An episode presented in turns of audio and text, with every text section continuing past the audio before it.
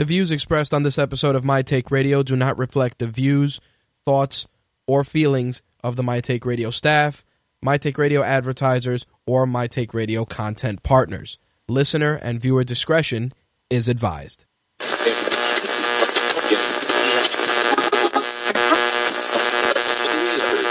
This coverage is live and uncensored, so if you have any small children present, you may want to have them leave the room.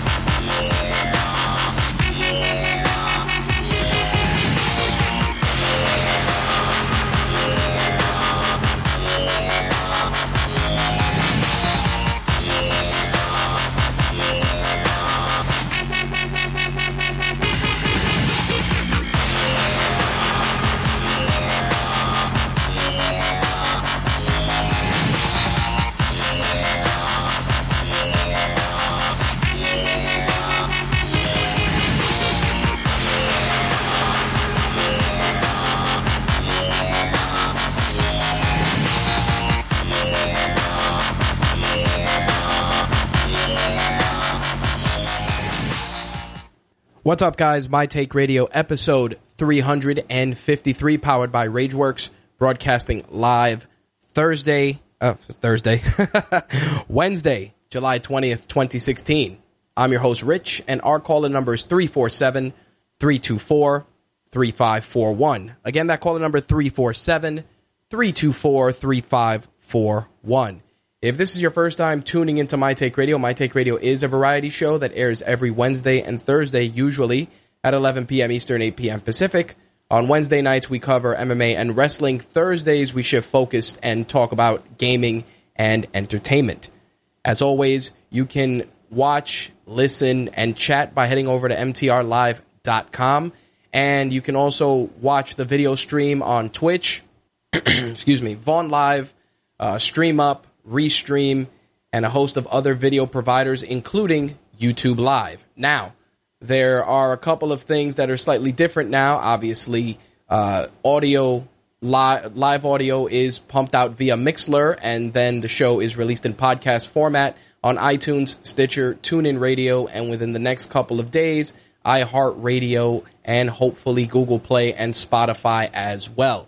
iHeartRadio definitely is coming together. And should hopefully be set up by the end of the week. That is the plan.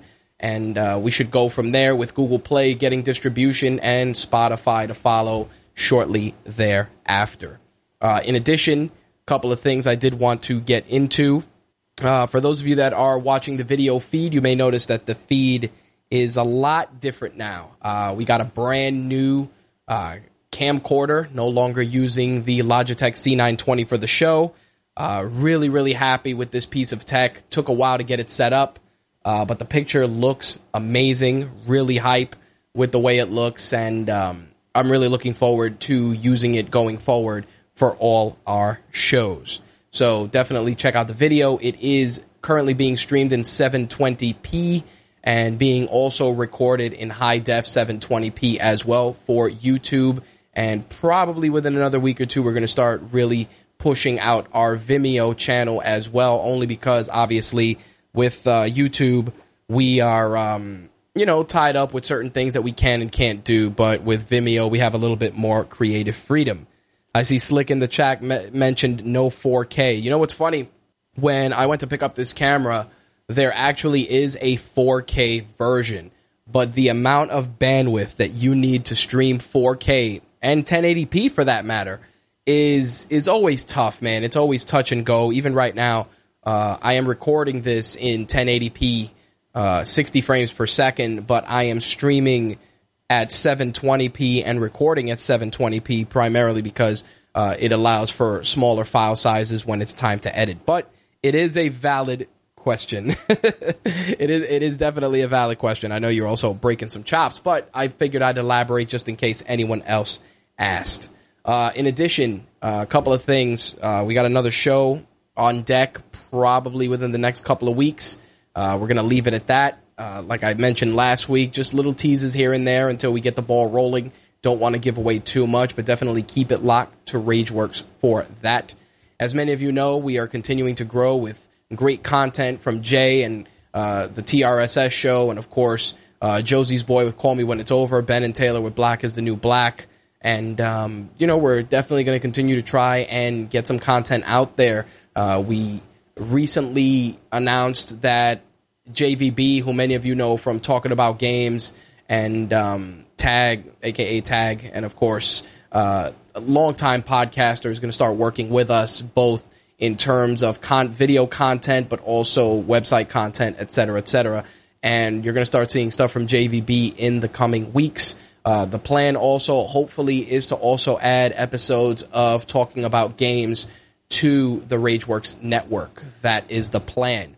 For those of you that have asked, the iTunes feed that is currently My Take Radio with all of our shows will become the RageWorks network officially by month's end. Just a couple of hurdles that have to be cleared out before we are able to do that. But you'll be able to punch in the RageWorks network to get all the shows.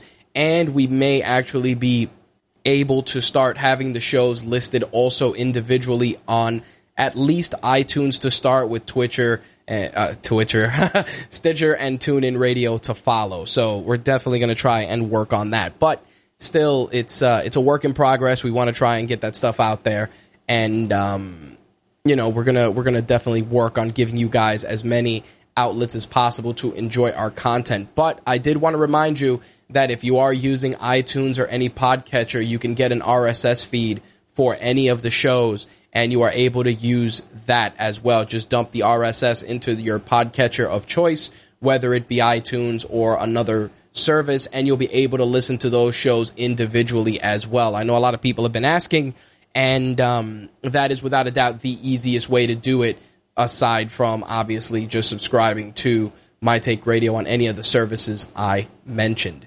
I did get a request, which I tested out this week, about uploading the shows directly to Facebook. I've tried it twice this week, and I gotta say, Facebook is not as user-friendly in terms of long-form video content as, say, YouTube or Vimeo or any of these other providers. I actually uploaded last week's wrestling show, and it took the upload, but then it said that it was processing, and I got no notifications that it was processed. So I think that was definitely, you know, a bit of a pain in the ass. And while we are going to continue to work the bugs out, it's something that we're going to try and do more of. But I don't understand. Maybe I think Facebook doesn't like I said, long form video content, and that may be a reason.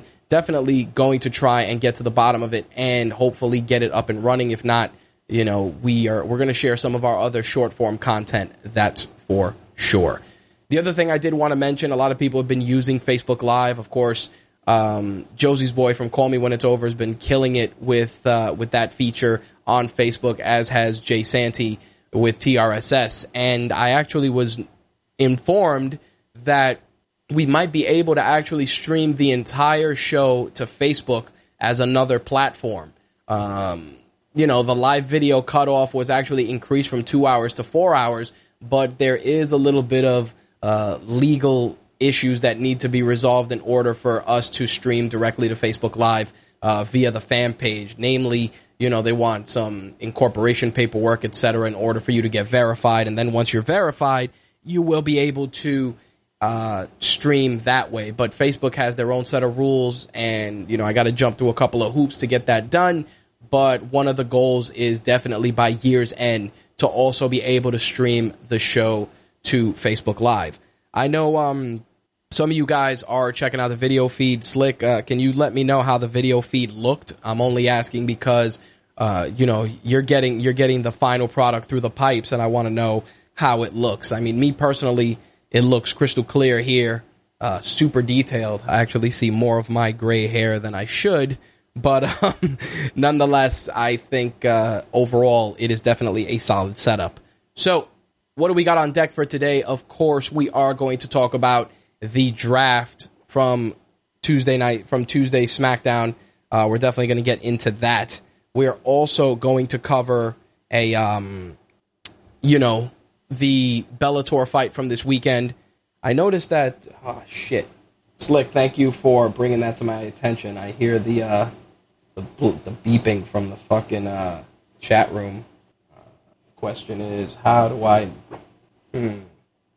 Yep, that was Val. Hold on a second, guys. Let me fix that, because otherwise, every time I get a message, I'm going to get a fucking beep. And we don't want that. That's for shit sure. Bear with me one second. All right. Oh, what a pain in the ass that is. Stupid beeping. Yeah, exactly. Now everybody's going to have a few laughs with that shit. Yep. Ha. Problem solved.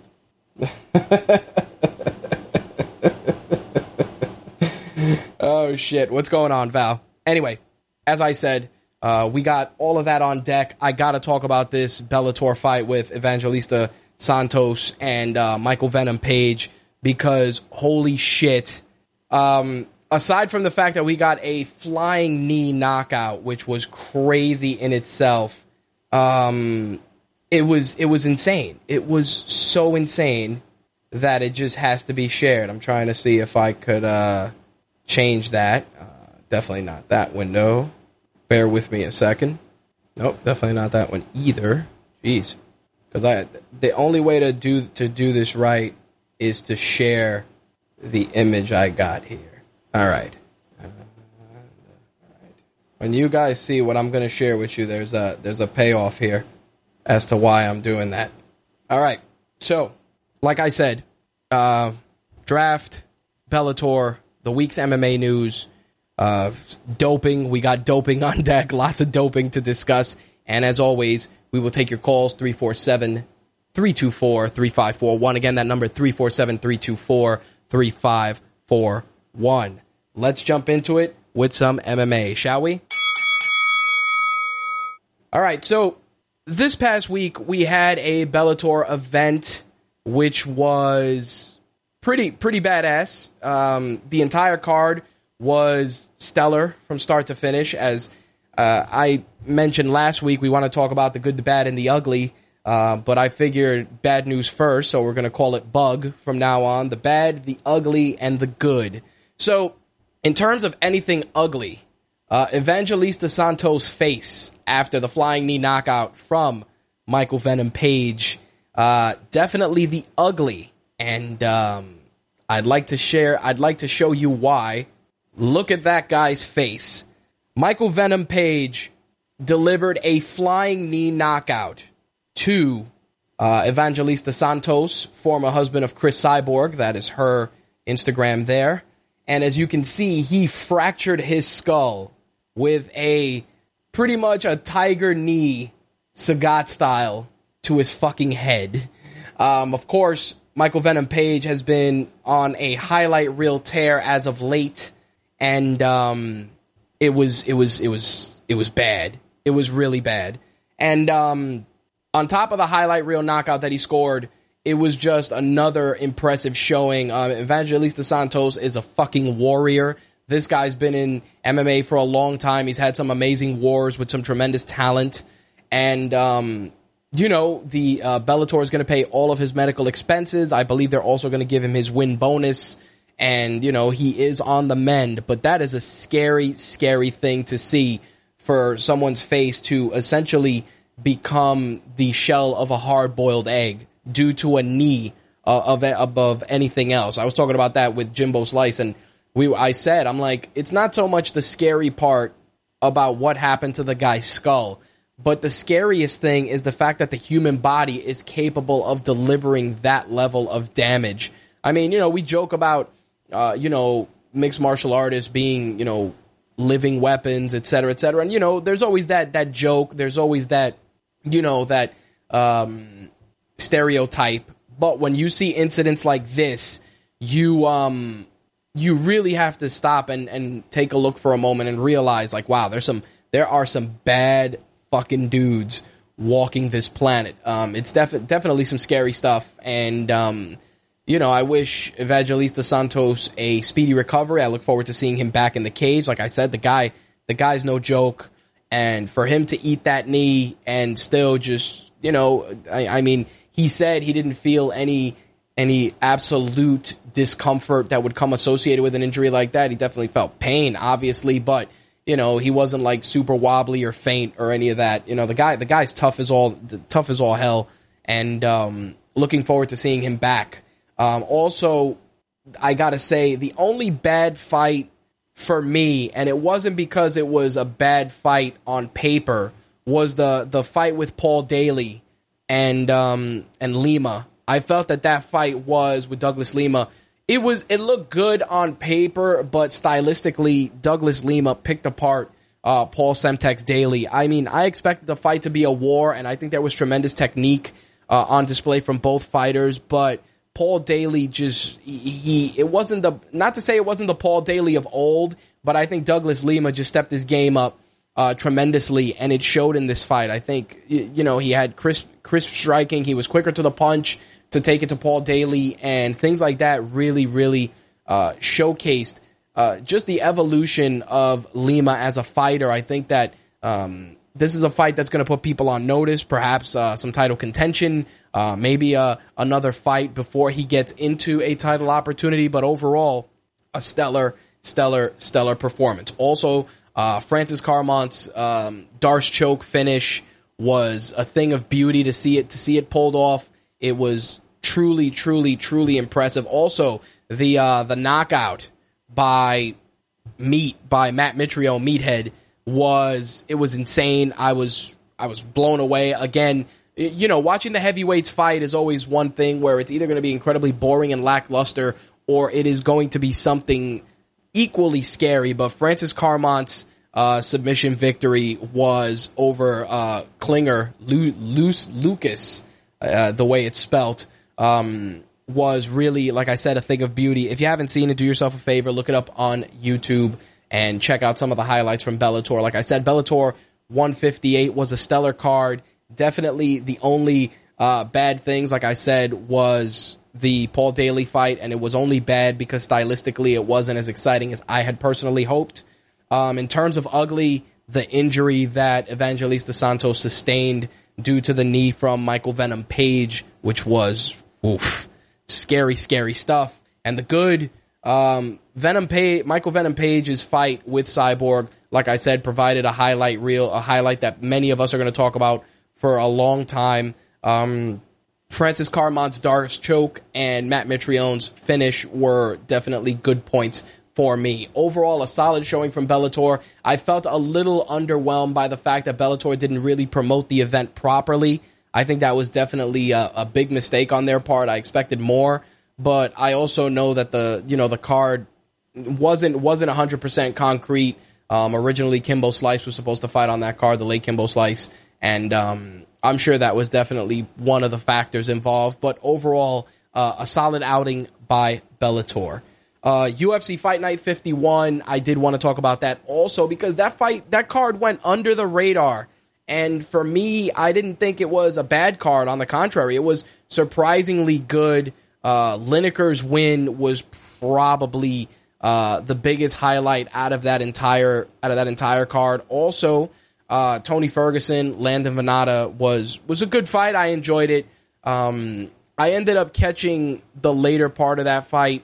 But overall, again, it was a fight that kind of went under the radar, didn't get too much press, and then when it finally did, of course, it was one of those things. It was too late, and you know, this weekend UFC has a fight night event. Holly Holm is fighting this weekend.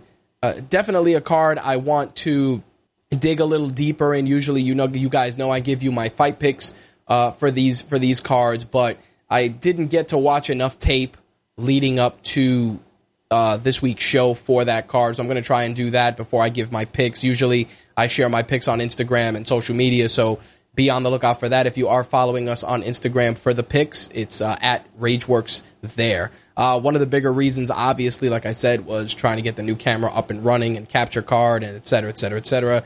You guys know the deal with when it comes to hardware, but definitely looking forward to seeing Holly Holm get in there. Hopefully she can get herself back into some title contention.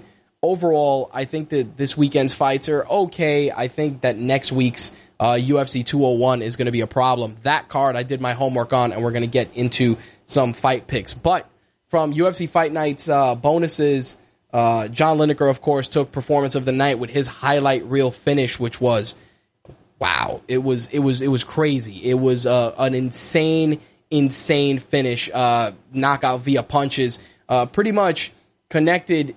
You know, it was almost like body head, and when he connected with the guy's jaw, McDonald went he went night. He took a nap. You know, Michael McDonald, no slouch at all, but he definitely got his chin checked, and it showed. It was definitely a highlight reel finish. Definitely deserved that $50,000 bonus. Louis Smolka got the other $50,000 bonus. And fight of the night, Tony Ferguson, Landon Venata, which was, like I said, it was a solid fight. I really enjoyed it. Tony Ferguson is a warrior, another guy who's just a problem. Definitely a force to be reckoned with in the lightweight division, you know, ranked number 3, 20-3 record before this fight. And it was definitely a stellar showing. He secured his victory via submission with the Darce choke in the second round. Again, great performance by Tony Ferguson. I think that's a guy that it'll probably be within the next pay-per-view or two that he is challenging for the title, because like I said, his technique is on point, his striking is nasty, and he is just an exciting fighter to watch. But overall, if I had to compare which was the better fight card this weekend, I'd have to say I'd give the edge to Bellator, only because I just felt that the fights had more energy, there was more excitement. I mean, Bellator's theatricality is a factor in that, but it was just an exciting card. And again, UFC didn't really go out of their way to promote this fight night card, and I think that was detrimental, at least in my opinion. Overall, a good weekend of MMA, that's for sure. Now, with that said, I want to get into this week's MMA news. I want to give you guys my picks for UFC 201 and take some calls, etc., etc. So, first thing I want to talk about, UFC 201, of course, goes down at the end of the month. Already the injury bug has put a couple of dents in the card, including CR the Killer having to withdraw from his fight with Jorge Masvidal. Really bummed out for that. I thought that was going to be a tremendous fight. Main event for that card, Tyron Woodley, Robbie Lawler. Man, if that fight doesn't have fireworks, then something's definitely wrong with the sport. Robbie Lawler, as always, dangerous as dangerous can be, taking on the always dangerous wrestler Tyron Woodley. Also, Matt Brown, Jake Ellenberger, Rose Namajunas, Ed Herman back in there. Definitely pumped for that. Good to see Ed Herman in there. I think UFC 201 is going to be a sleeper card. I think with some of the fights that are on there, they're going to be really good. Definitely going to have fight picks for that card for next week's show. But really excited for Robbie Lawler, Tyron Woodley, almost to the point where I may break down and actually order the pay-per-view versus going to see it in the UFC gym here in New York. That fight alone, it's one of those instances where you say to yourself, damn, do I really want to see a card for one fight? And like I said, Matt Brown, Jake Ellenberger has tons of potential. Carolina Kowalskiewicz and Rose Namajunas, definitely solid. Ed Herman being on there, again, great fighters. I think that Rose Namajunas fight, like I said, another fight that's a sleeper on paper, but has all the potential to be exciting. I even think that it may get Thug Rose a title opportunity, so we shall definitely see what happens. Tito Ortiz is in the news this week, not only for his support of Donald Trump that many people have been talking about, but also because he did an interview with MMA Junkie recently talking about potential opponents he would like to face. And he went on record saying that he would like to fight Wanderlei Silva or Rampage. With regards to fighting Rampage, he said, I thought we were boys and he didn't want to fight, but hey, if we need to make money, cool, let it be. He mentioned that he was offered another fight with Ken Shamrock. He said no, but he said he would fight Royce Gracie, who defeated Ken Shamrock recently. A couple of things. First of all, Tito Ortiz is out of his fucking mind thinking that he's going to just go in there and fight Wanderlei. Like, yeah, I'm just going to get out of bed, punch a clock, and go fight Wanderlei Silva. Nope. Not how the shit goes. I hate to tell you. Not a fight you want to take. I think that's a career killer for you if you go in there trying to fight Wanderlei. You definitely have better luck fighting Rampage. I think Rampage will stand and trade with you. Who knows? You may want to go in there and get it. You may actually get Rampage to wrestle. But if I had to say anything, I'd like to see him fight Rampage. I'd even be interested in seeing him fight Royce Gracie just to see that fight in my lifetime. But Wanderlei, even now, you know, Wanderlei is a little older, still fucking dangerous. Can probably put Tito Ortiz in the hospital with minimal effort. I wouldn't do it. Don't do it to yourself. I mean, as a fan, don't get me wrong. That's a fight that if I watched it, I'd be like, oh man, this is fucking amazing. But realistically, you might get yourself killed. It may not be a good look for you. So save yourself the pain. That's all I'm saying. But seems to be those are the fights that Tito Ortiz is angling for. And it's going to be interesting. Of course, once I hear something else with regards to that, I will share it with you guys. Now, let's talk about doping. First off, Chad Mendes suspended 2 years for he had some shit in his system. I forgot the name of it. I had written it down on a piece of paper. But, suspended. USADA found it in his system. He is on the shelf till 2018. Brock Lesnar's second sample that was taken the night of UFC 200 has also come back positive. It is really crazy. Jon Jones has already been found to have used estrogen blockers. The USADA is going to have a hearing. Probably they were originally scheduled to have a hearing Monday. I don't recall if they did or didn't, but there is a formal hearing that will take place later this year. I'm sure there will also be an informal hearing for Brock Lesnar. Jon Jones continues to say that he is innocent, that he is not a cheater, etc., etc., etc.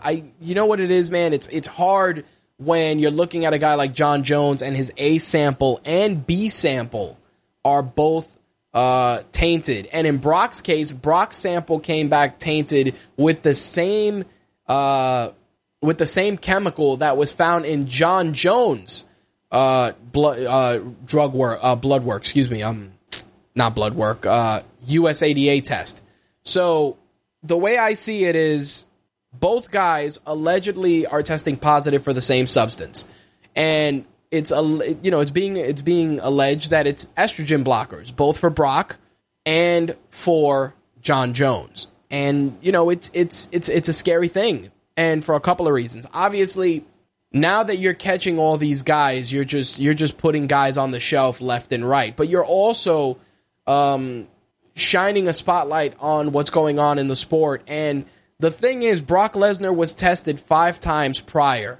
Out of the 5 tests from what's being discussed on the web, 1 test came back hot, and then the test from the UFC 200 event also came back hot. And again, you can look at this and you can say, oh man, that's good, that's bad, that's terrible, whatever the case may be, drugs are killing the sport. But at the end of the day, a lot of these guys aren't coming in, they're not fighting at 100%. There's injuries, you want to recover faster, you want to get back in the gym quicker. I'm not saying that that's right. I'm not saying that that's the correct way to do things, but I'm also acknowledging the fact that there is a cost, man, to recover faster, to heal quicker, to be back in there, to put on spectacular fights, et cetera, et cetera, et cetera. Now, there's a difference, and I'll tell you why. The difference with testosterone, when it was testosterone and TRT, was the fact that old guys who peaked at a certain, at that age and had peaked in terms of ability are now coming in, with bodies that look like they were 30 years old. So essentially, instead of you fighting a guy that's 42, you're fighting a 42-year-old man with the strength, speed, and possibly power of a 25-year-old. And I can understand why the TRT exemptions were cut out, and it definitely made sense. But to that degree now, your TRT exemptions are gone, but now you got guys that are using masking agents and various other supplements and drugs and chemicals to keep themselves in competition shape. Now, in terms of Brock Lesnar, the original speculation was that it was an asthma pump that had triggered the positive test results. But now things continue to not look good for the mayor of Suplex City. Now, there's a couple of things here. Aside from the fact that you are testing positive for something that Jon Jones allegedly also tested positive for, the question now stands, where does WWE go with this? And let me explain. If WWE and the USADA conduct different types of testing, then there's a possibility that, you know, people will just kind of sweep it under the rug and go about their business. But the problem is that, and this is what people were talking about, if Brock Lesnar is suspended by the commission within the next couple of weeks, and WWE does SummerSlam here in New York, and MMA is now sanctioned here, an interesting question has come about if the New York Athletic Commission will uphold the Nevada State Athletic Commission suspension, which in turn will obviously prohibit Brock Lesnar from competing at SummerSlam against Randy Orton. And that, my friends, is a different ball of wax, because WWE can be penalized if the commission doesn't act to prevent Brock Lesnar from competing. They can in turn impose some sort of a fine on the UFC. And here's another thing. In Brock Lesnar's case, if he is found to be guilty and he has to pay a fine, he made $2.5 million for that fight. They can fine him half of that purse, like that. They can make a ruling, ban him for whatever amount of time, from 2 years to 4 years, and they can fine him at least half of his purse. So it's pretty crazy. At the end of the day, you got to ask yourself, was it worth it? Was it worth it for 15 minutes of glory when you were coasting in the WWE and making a lot of money? You can say that that's right. You can say that that's wrong. For me, as somebody who, supports MMA, supports pro wrestling, I understand. It happens. There's to quote Nate Diaz, everybody's on something. And it's the same thing in Major League Baseball. It's the same thing in the NFL. It's the same thing in every one of your sports. Maybe because people aren't getting bagged left and right, that you're not getting the feeling that something is going on. But you may, your favorite player may be juicing. I mean, I loved the home run era of Major League Baseball with Sammy Sosa and Mark McGwire and Barry Bonds and, A-Rod and all these guys. Like that was when I was really into baseball, and it was cool to see the home run derbies and see these guys, the Bash Brothers, the list goes on. And, when you take that out of the sport, you can't complain when guys don't come out looking freakishly big, hitting home runs every game. It's part of the process. Again, this isn't me saying that that's right or that's wrong, but there is a relationship. Now, of course, people are going to say, well, Babe Ruth didn't do steroids. Yes, but the standards that were necessary for baseball back then were totally different. Plus, Babe Ruth was a freak athlete. His supplements consisted of beer and bitches, and that's that's not me being derogatory towards women. That's just how it was, the B&B for the Babe. Do I think that's right or wrong? I'm not in the market to chastise professional athletes about what they do to entertain me, because at the end of the day, it's their bodies. The only thing that I have to say is that the playing field is not level. If you got guys that are taking stuff, competing against guys that are clean, then it definitely is not fair. Obviously, if I said, hey, everybody can juice, then it levels the playing field. But that's, obviously that's never going to happen either. But I think that's the biggest gripe. When you're looking at some of these guys and you got a guy that's in the gym 2, 3, 4 hours a day, 7 days a week, training for a fight, goes in there, gives it his all, loses on the fact that the guy had better, was bigger or stronger or faster. Not only ability, but just bigger, stronger, faster, then, it definitely hurts the sport in that capacity. Because I'm not saying that Mark Hunt came in there and he was carved out of granite and he was in the best shape of his life, because I didn't feel Mark Hunt was at 100% for that fight either. But you got to look at it like this. Mark Hunt comes in, he does his preparation, his training, whatever he needs to do to get ready. And he comes in there, he loses to a guy that comes back from retirement, hasn't fought in forever, and basically, he lost to fundamentals and freakish strength. It's upsetting. It's definitely upsetting, and I can understand why Mark Hunt is very angry about it. And who knows, depending on how the commission rules, that fight can become a no contest, and it is what it is, and, we just move on. But it's a crazy time. The USADA is not fucking around.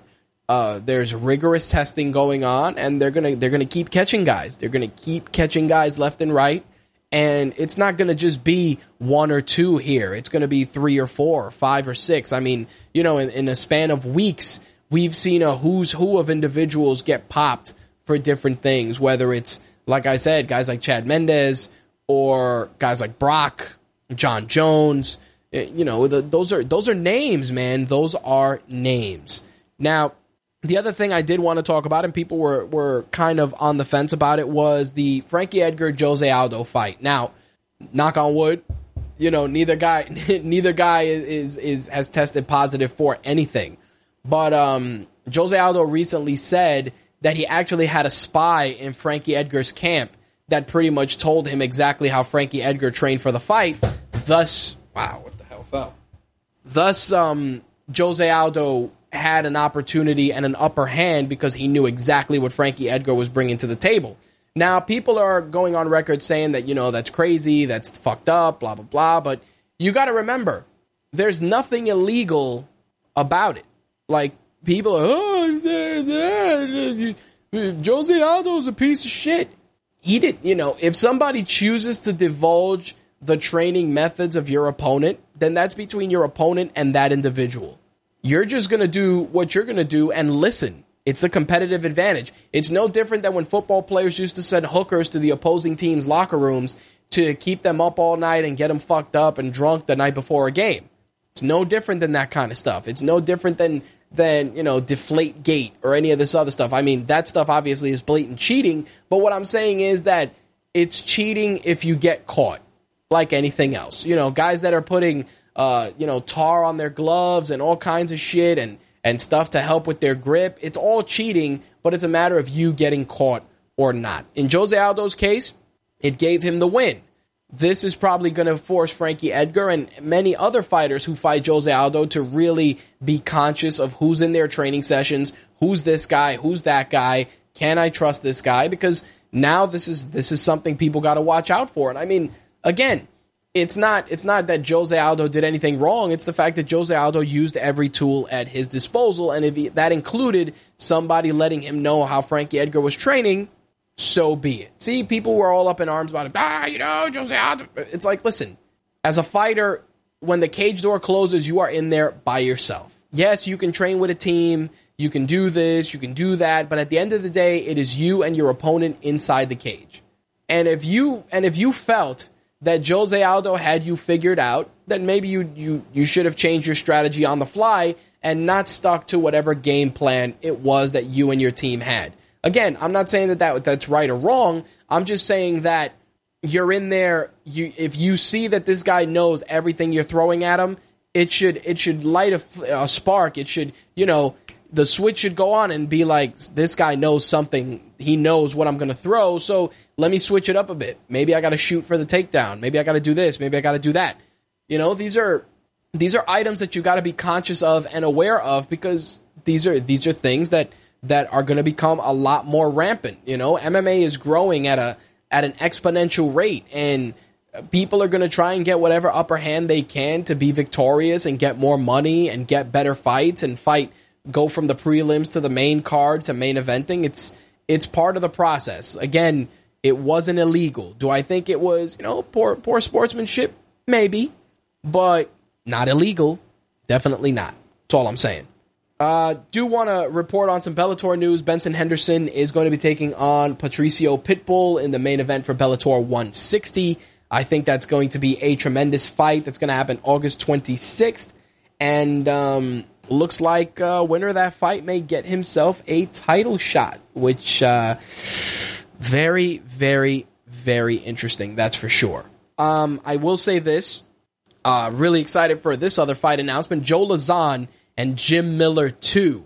The first time these guys fought, it was a bloodbath. It was a war. They fought in 2012, UFC 155.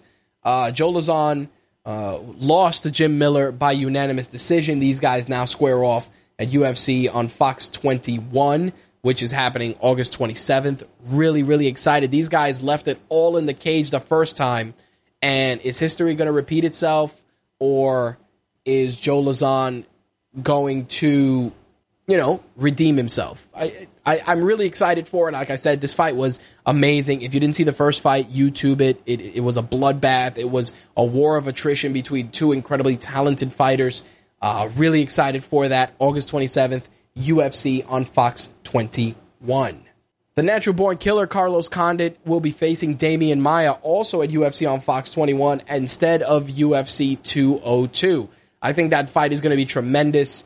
And it's going to be nasty. You got the amazing Brazilian jiu-jitsu skills of Damian Maia and just the killer stand-up, the well-roundedness of Carlos Condit. That fight can go either way. I mean, even on the ground, Condit isn't a slouch, but Damian Maia is a fucking magician, and that's going to make for a very, very interesting fight. That's for sure. I do got to say that if I had to pick a favorite for that fight, I want to go with Carlos Condit. I've always enjoyed his fights. I find him exciting. Damian Maia is hit or miss. Sometimes he's great. Sometimes it's sleeping pill. It is what it is. But really pumped for that fight. I think that fight and Joe Lauzon, Jim Miller are really going to step it up for UFC on Fox 21. Last two bits of news to cut things out.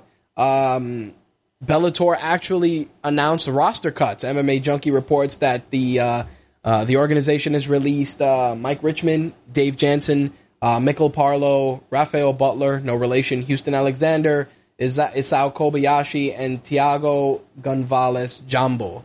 Those guys were released by Bellator. Not every day you see Bellator announcing releases, but you know, I definitely think that with the amount of exposure they're getting and they're starting to find their footing as an organization, that fighters are definitely going to be purged.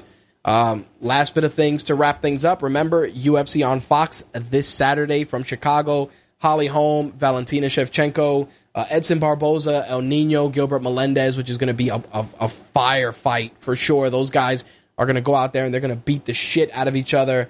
I'm going to mess up this poor guy's name. Bojan Mihajlovic, taking on Francis Ngannou. I think that's right. If I messed up either one of those names, I apologize.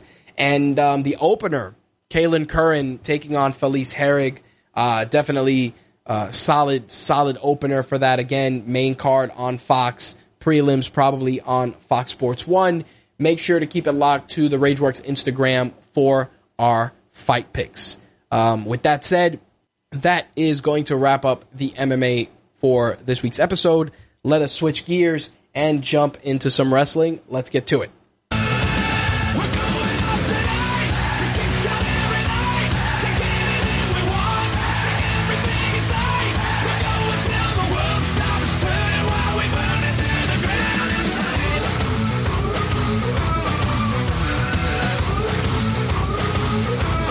Man, oh man, oh man, oh man, oh man.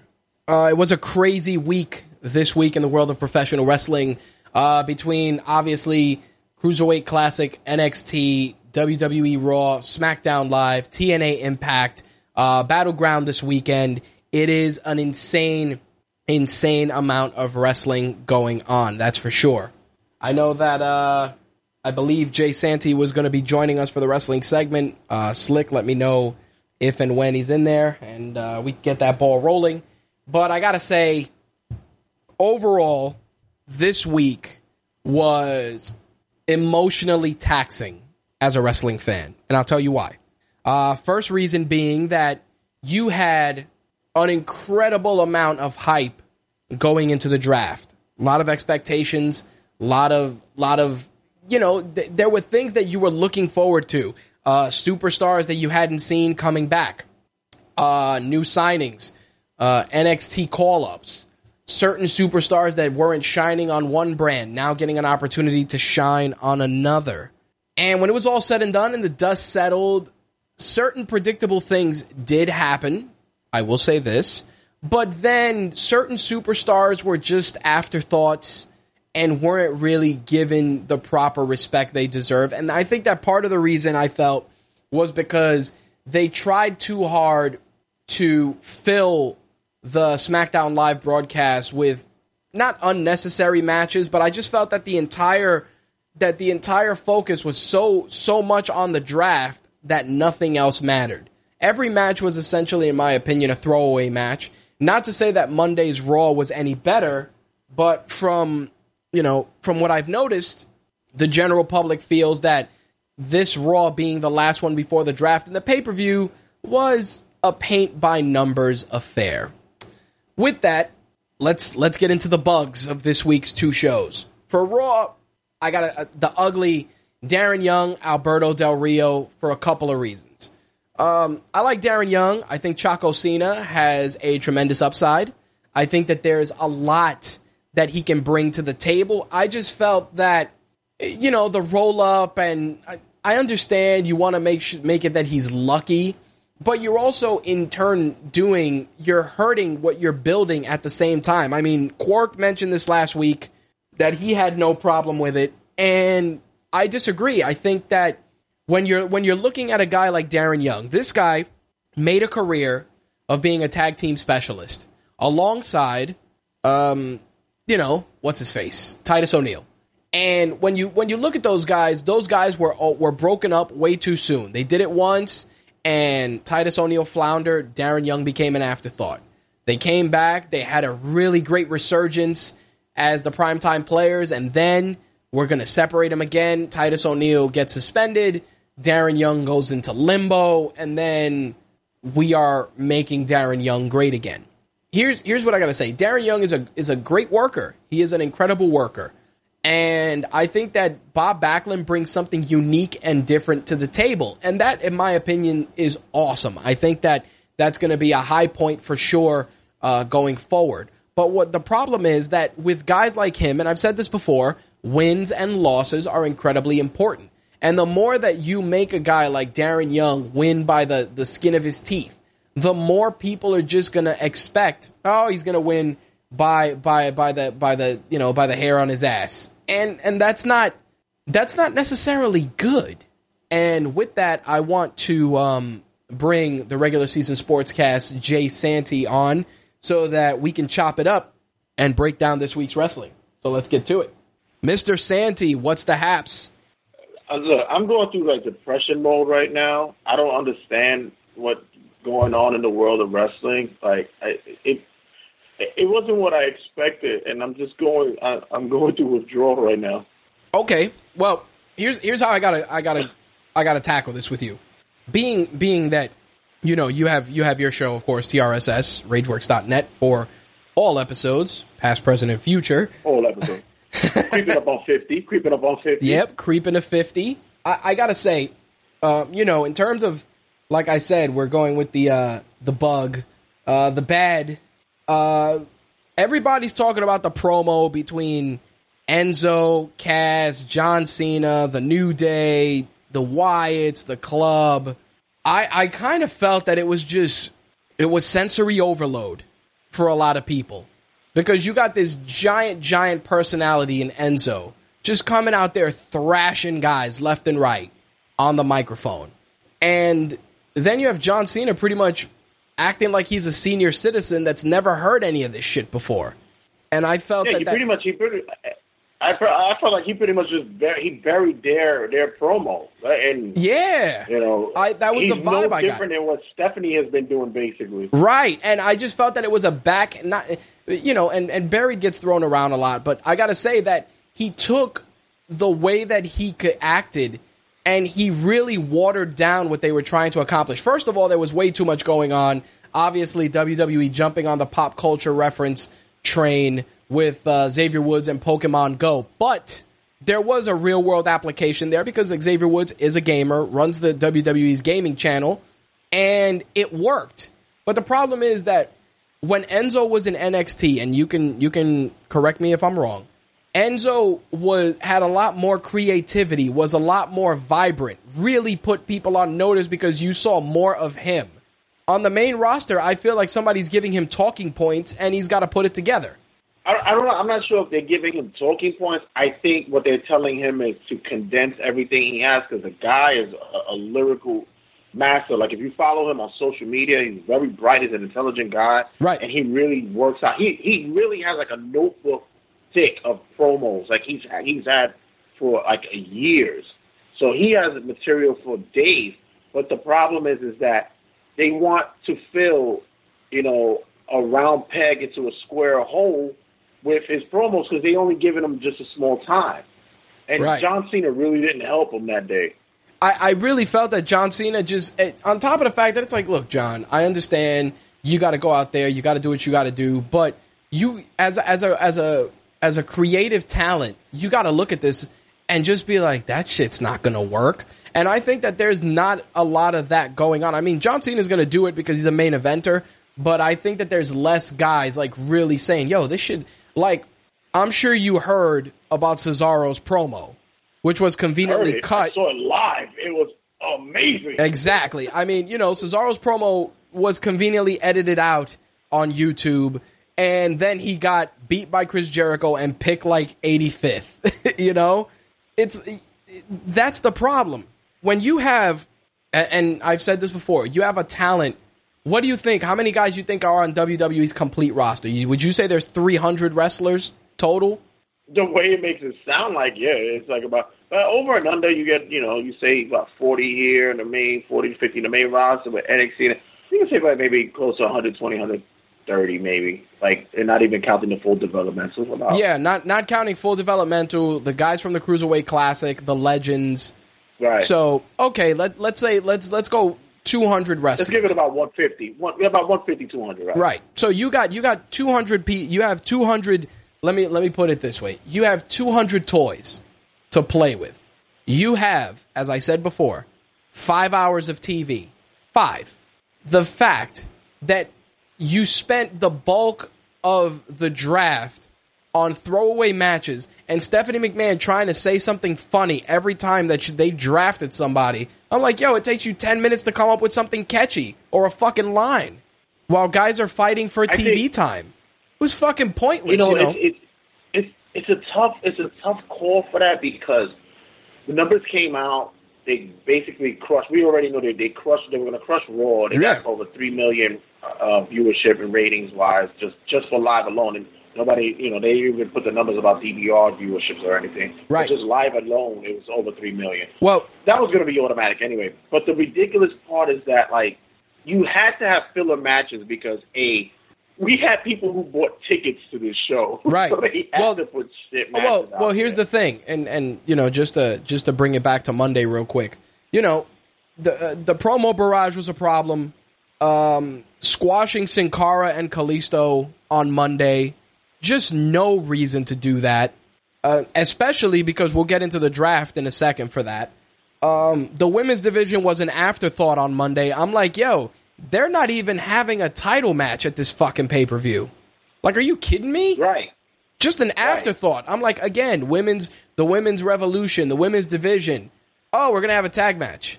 I know. I even said about the whole, I was even complaining about the whole new era of my ass. This is like, you know, I had to get censored during all this was going down because Josie's boy was here. Be sure you check out callmewhenitsover.com.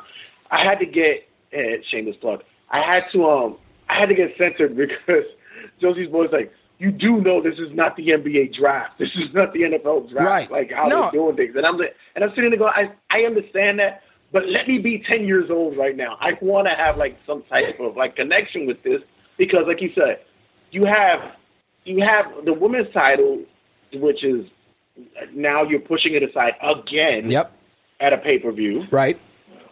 The tag title is getting pushed aside again at a pay-per-view. Right. What I mean, when does the new era kick in? Well, that's the problem. See, when you look at it, you say to yourself, okay, you know, there were good things on Monday. I got to say Jericho and Owens and taking on Sami Zayn and Cesaro was tremendous. Amazing match. Yes. 12-man tag match, even though it was a fucking disaster for the build, clusterfuck at its finest. Yeah, the match was just like, all right, I could live with this. And even though the ending was screwy, Ambrose and Rollins' match was amazing. No, but let me tell you mentioned the 12-man tag. I loathe matches like that, but I understand what they were doing. Exactly. When you do that, I get it, but it caught me. I sat and I was very concentrated on it because I already know. I was like, all right, this is the Raw that's probably like, you know, the kiss-off Raw. Where we, right. You know, this is probably the last time you see all this. So, okay, right. Cool. And it was actually really good. It was really good. It was a fun match. I understood what it was trying to accomplish. But like I said, the women's match took a powder. You know, the women's division just pretty much took a powder that episode. Like I said, if I had to go, but it seems like it's only surrounding themselves over like 4 or 5 women. Well, they act like they don't have a roster. Well, here's the thing. You know, if I had to acknowledge everything, I got to say that for a Raw that was supposed to hype up a pay-per-view, it was fucking doo-doo. Oh, yeah. Super producer Sully would appreciate that you use the word doo-doo to describe Raw. I got to also say, and this was really fucking bad in my opinion, the announcement of the Cruiserweight division. Let me get this straight. You have an entire Cruiserweight Classic in full effect right now. Everybody's into it. You got all this great talent. You have essentially announced the rebirth of a division that is capable of delivering stellar fucking matches.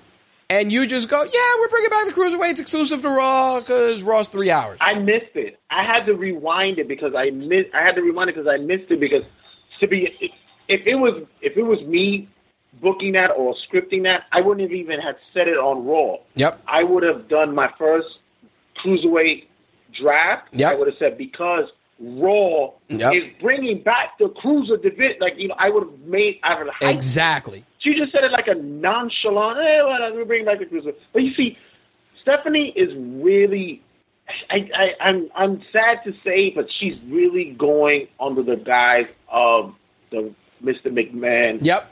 Persona. She's really trying to be Mr. McMahon. It's true, trying to be Mr. McMahon in a dress. She's going, right, she's being Mr. McMahon in a dress, exactly.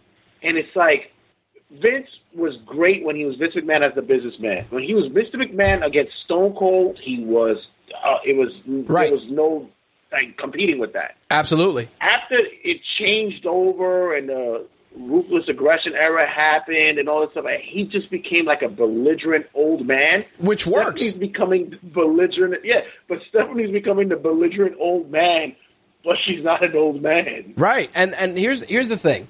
That you announce, again, a division that essentially is exclusive to your brand shouldn't be mentioned in passing.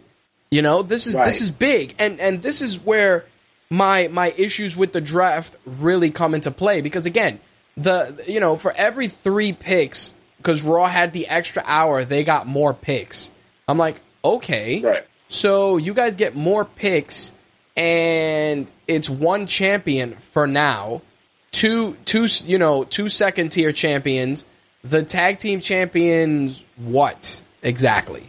Because again, these are the things that they really. And they may have an idea, but I just feel weren't fleshed out. Because think about it. Well, the thing that scares me because you've had, I'm not even going to say the moment that you announced that the draft was going to happen. You had, prior to that because you knew this was going to happen. So by this time, you're basically going to tell us, because the last minute, I mean, the day before the draft, you said this is what's going to be the breakdown. Yep. Tag teams don't get separated unless... Right. The picks are going to be like this. You told us this the day before. Right. But yet you're still leaving us in a bit.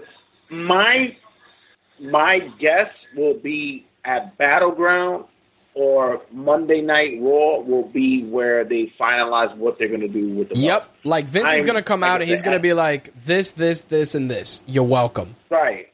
Yeah, exactly. I feel it has to be something like that. Yeah, I feel that. With the exception of the IC and the U.S. title, women's, tag, and heavy and world champions should have to compete on both shows. Right. I said the same thing. I believe that as well. Because that's and again, if you're going to go and have the SmackDown, the SmackDown Women's Champion, the Raw Women's Champion, and then you're going to have, the WWE Champion and the World Heavyweight Champion, and then you're going to have Raw's tag team champions and SmackDown's tag team champions, that's fine. But again, you're going to have to fill pay-per-views with that. Like, they're talking about, each show is going to get a pay-per-view. Are you fucking kidding me? I mean, they're on their way to that anyway because they have special events going on for it anyway. So right, but think about it. It's on their way. Think about it. So essentially, let's fast forward. Let's say SummerSlam doesn't count because SummerSlam's the big one for August. So this means September it's going to be, you know, Raw Takeover pay-per-view and then SmackDown Jack in the Box Battle Royal pay-per-view. You know, like think about that. Plus all the shows in between. Well, luckily that we all could get these for $9.99. Right. I think where that's the saving grace, dude. We're losing it. Yeah, exactly. If it wasn't $9.99, if it was $9.99, we were paying over $120 for fucking pay-per-view. Right. I think what we're looking at is, like, of course, the women's division is so thin they have to share, you know, the whole shows the champion because they have to. The way the tag team is, you know, tag team division is funny because everybody's it looks like Raw has the better thing, whatever.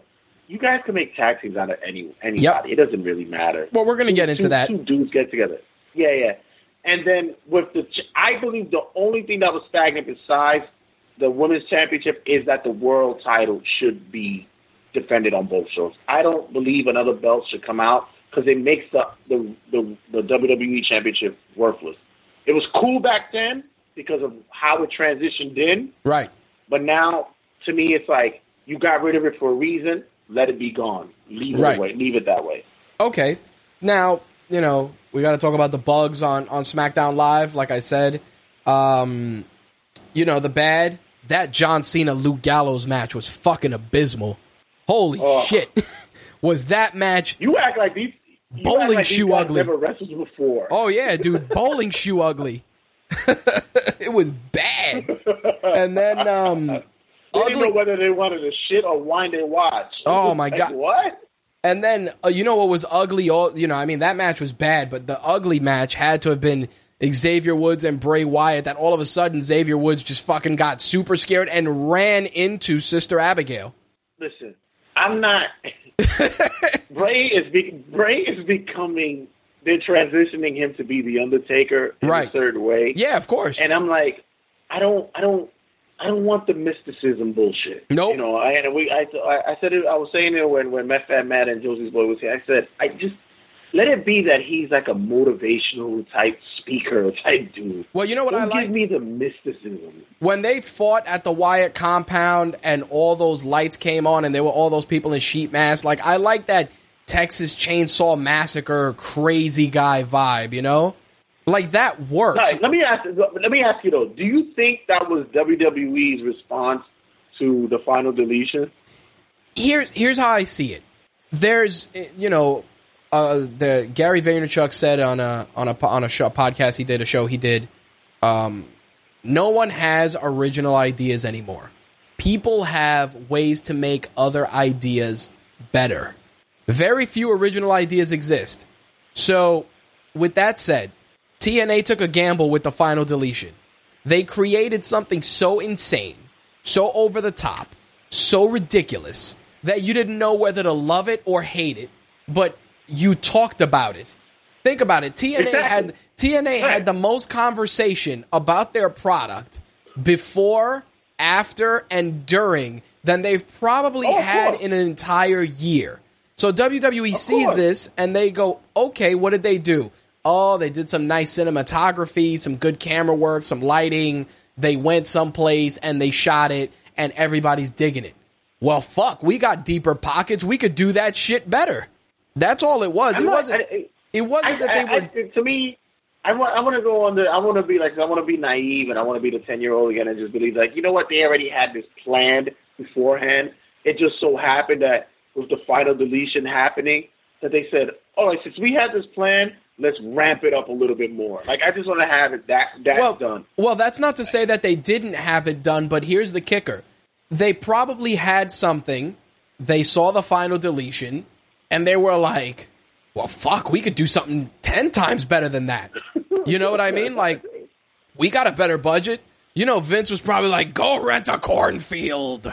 You know, like that's how that goes. I want everybody to go out there. Yep. And let's get 10 10 people in masks, and then we CGI the shit. Yep. Like this is the thing I'm saying. Like, there's no... It wasn't a fact whether TNA was copied or not copied or whatever the case may be. It's like anything else. Jay Santa, you do a podcast about sports. In a world full of podcasts about sports. Am I right? Right. I do a podcast about wrestling. In a world full of podcasts about wrestling. The end game is always what makes you and your product better than the other guy. And that's right. All it is. When you look at it, TNA had something special because, like I said, they had unique cinematography. They took some risks. They used two guys who were willing to go through that. And not only that, but they also kind of winked and nodded at the camera. You know, you had the, we're going to prepare the field for massacre. Like, who talks like that? You know, but that's how you know. No, the best part about that is I don't even think that TNA or even Pop was like, they even had their hand in it.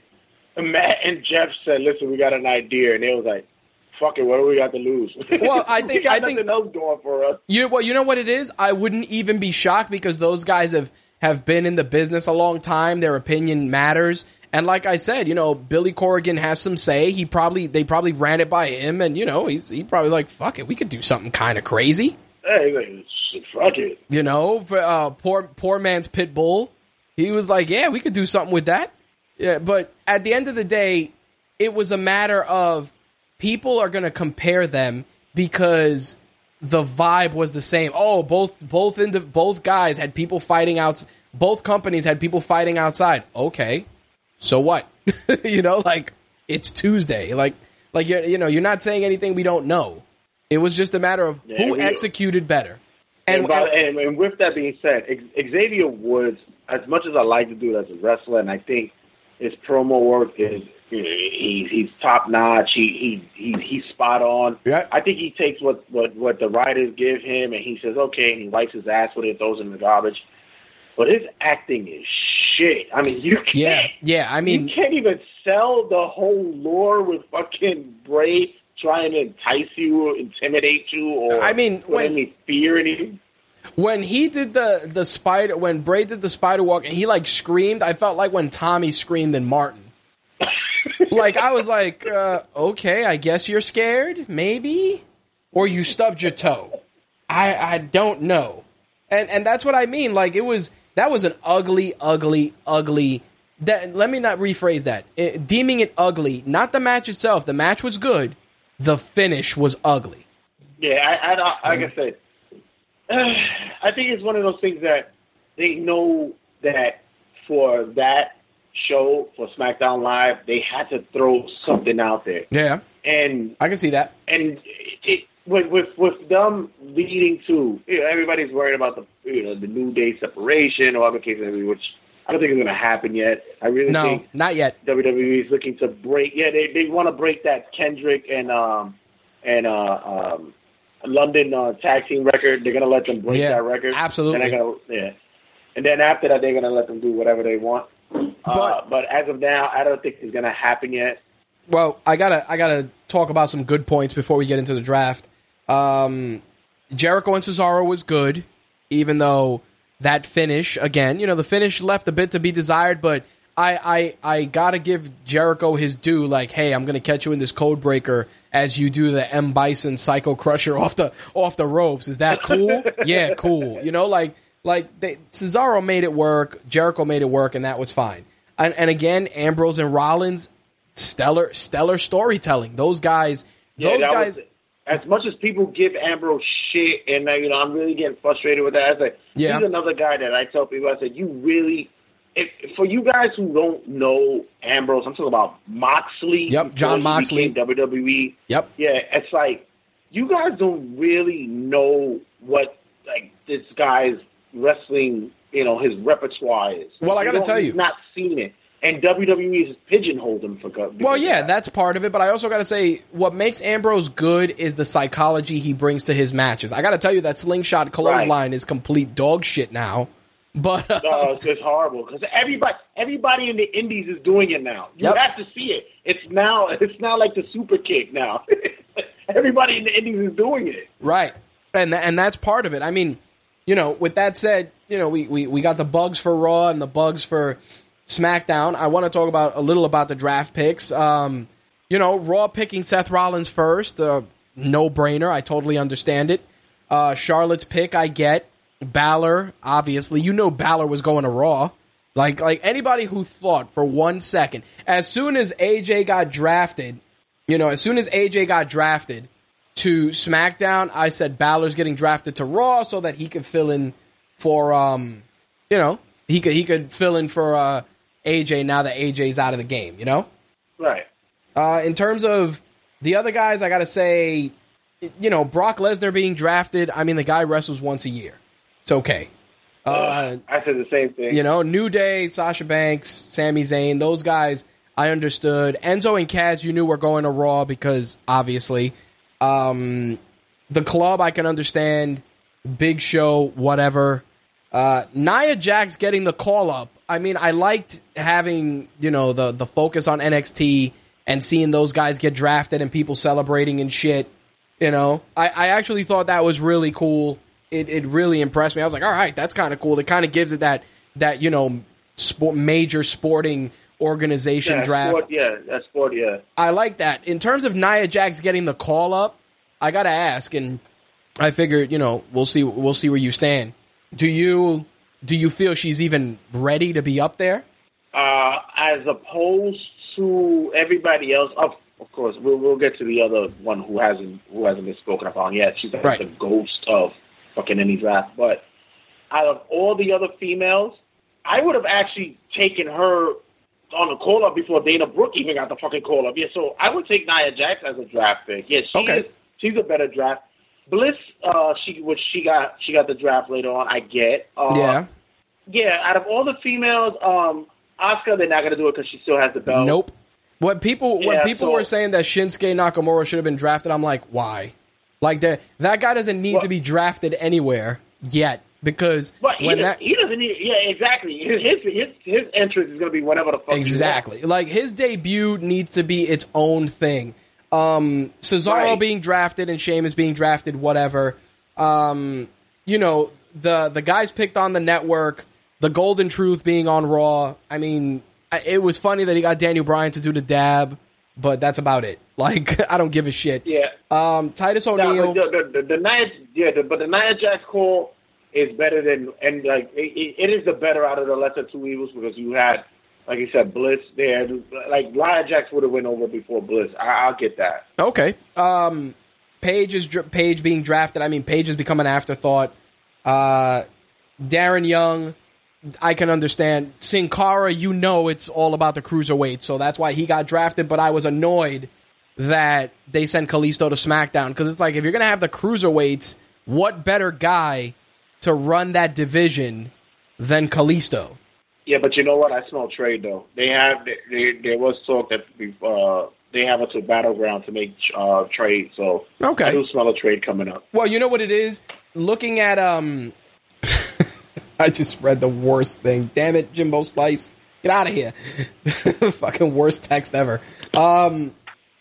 Neville being drafted to Raw and the cruiserweights. Neville's going to be like the first cruiserweight champion. You know that. Like that's what that is. Oh, yeah. They're going to hand that to him easily. The Dudleys, whatever. Either that or they'll do something where they'll say the one who wins the CWC is given the Cruiserweight Championship early. Possible. Nobody cares about Summer Rae being drafted. You could draft her to the fucking farm. But honestly, can you imagine that she was... she was actually drafted. Like, you could have done that on WWE.com. You could have. Nobody would have given a shit. Drafting Braun Strowman pretty much means that they have essentially broken up the Wyatts. Yeah, it's done. Once Bray went one way, it was like, well, what happened? Yeah, yep. Exactly.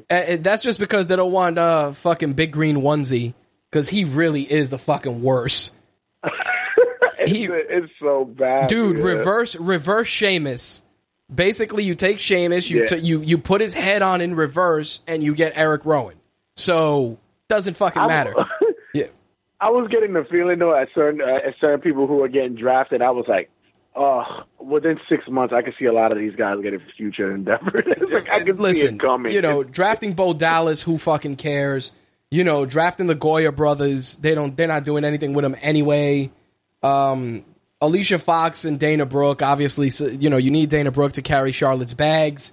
You need Alicia Fox to be the other minority chick on the roster, and Curtis Axel is just there to make everybody else look good. So it is what it is. SmackDown, everybody who was like, why did you draft John Cena to SmackDown? Because nobody gives a fuck about John Cena on Raw. Like, I'm sorry. Nobody cares. It's like is this gonna be his, like, the swan song? Like, it's like, well, he's Cena. You need that though. He's got to be the guy to put people over, and he's happy with that. I mean, AJ going to SmackDown is good.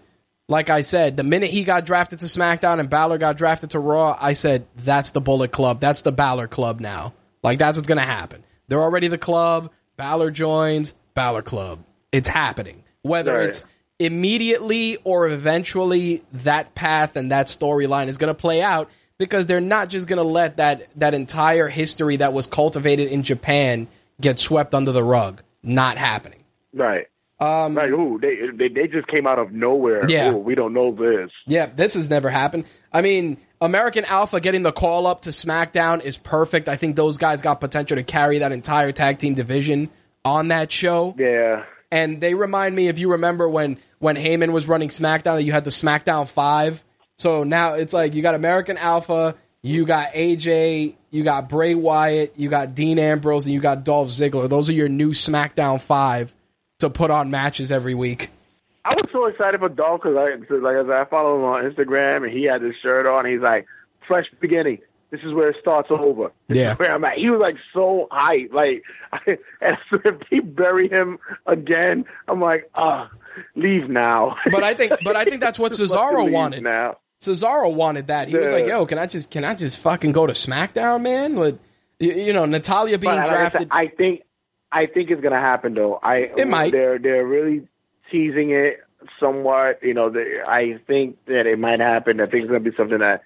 You're going to hear some surprising stuff. Like I said, on Battleground or on Raw, it's going to happen. Couple of things. You know, the Usos being drafted to SmackDown, not a shocker. I was hoping that they would have done something dumb, like draft Demon Kane to SmackDown and Corporate Kane to Raw. I was like, why is no one thinking of this? I mean, don't get me wrong. It's completely fucking stupid. But why not? Why not? Yeah, right? That would be hilarious. It's like... I will draft Dustin Rhodes to Raw and Goldust to SmackDown. Shit, why not? I mean, that's how you fill the roster in the fucking games. Exactly. You know, Kalisto, like I said, he should have been on Raw, and Sin Cara could have gone to SmackDown. Naomi going to SmackDown, I think they're going to repackage her anyway. I saw, you know, some stuff she's doing on social media, so this might be prime opportunity for her to really stand out, because she's super athletic. She can put on a decent match, and she's got a cool look. They just didn't know what to do with her. The Ascension, whatever, sleeping pills, fucking, I'm drafting you to the unemployment line. Zack Ryder, we knew he was going to SmackDown. Same thing with Apollo. Alexa Bliss, whatever, you know, like Tyler Breeze and Fandango got drafted together because obviously you need tag teams. Eva Marie should have been drafted to, like, Pornhub. Or FleshTube, or... another WWE.com draft. It's like, are you kidding me? Eva Marie could have been drafted to, like, somebody's house. Like, no. Yeah. There you go. The Vaudevillains, you know, the Vaudevillains getting drafted, not a big deal. Eric Rowan getting drafted to SmackDown, that's just inevitably being drafted to future endeavors. Mojo getting the call-up is only because Zack Ryder needs a friend. The jacked up Michael Rappaport. Yeah, fuck him. And Carmella should have been drafted to Raw just to put him with Enzo. It would have worked. You know, kind of even that out a bit. Another draft that I'm looking at, another draft trade that I'm seeing that might happen. On the subject of the Vaudevillains, first, fuck you, Jimbo Slice. Second, there's a rumor that Sin Cara and Simon Gotch got into like a legit fist fight during the SmackDown taping. Yeah, at Craft Services. Ain't that something? I'm sure. They got into like a legit fight. I'm curious to see how that panned out. Curious to see. Only because, you know. I want to see if he was Carl was in like full gimmick. He had the mask on and everything to get into a fight like that. He like, folded up his mask like Peter Parker does in the comics when he's Spider-Man and he's eating like a slice of pizza. And it's just, you see the bottom of Sin Cara's mouth eating like a donut. And, you know. Like, you want to go? You want to go? Yeah, calling Simon Gotch a pinche cabrón, getting into a fist fight with him. But I said, if WWE was smart, you would take that shoot and make it into a fucking work and just, like, creep it in. Like, because that is hilarious. That is just funny as shit. Well, you know what it is, man? It's one of those things where you got all these individuals. Everybody travels together. People got to fake the funk. Some motherfuckers hate each other. It's inevitable that there's gonna be beef. You know, it's gonna happen. Oh yeah. I gotta say I do it on probably one of the biggest nights. Of the year for them. It's like, I gotta say it was weird how they changed the announce teams. Corey Graves, Maggle, and Saxton for Raw, and JBL Morrow and David Otunga for SmackDown. I don't hate David Otunga on commentary. JBL's JBL. I think this was their way of just quietly phasing Lawler out of the booth. Yeah, I said, someone is missing. I guess because when they brought him back, I said, wait a minute, hold on, wait. They bringing him back after this, you know, his arrest in which a gun was involved. Yep. And although he was cleared of it, and now he did SmackDown like nothing occurred. But yet, Adam Rose is like put in fucking Fantasy Island. He's gone. Well, his case was acquitted. That's because Jerry Lawler is going to be NXT commentator. Oh, geez. Watch. I'm telling you. It's going to be like Jerry Lawler and that guy with the glasses.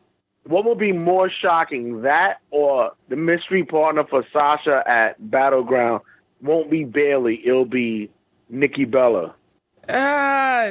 Possible. I could see that. I could see it being Nikki Bella. I could see that. Oh, Vince is a dick. If that happens, Vince will be a dick. I wouldn't even be shocked if they did that. I'll be honest, unless, you know, they call Nia Jax up as a face. Ah, well. And that'd probably be the thing too. Well, let me put this out there before we move on. You drafted Naomi, but Tamina was drafted nowhere. That's what I was going to ask. You don't have. I was going to ask you if you had the list in front of you of those who didn't get drafted, like the Heath Slaters. Oh my god.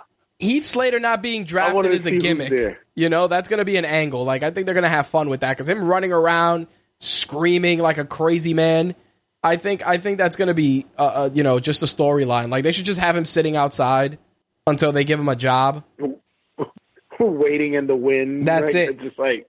Now, with that said, you know, I want to throw some Battleground predictions out there.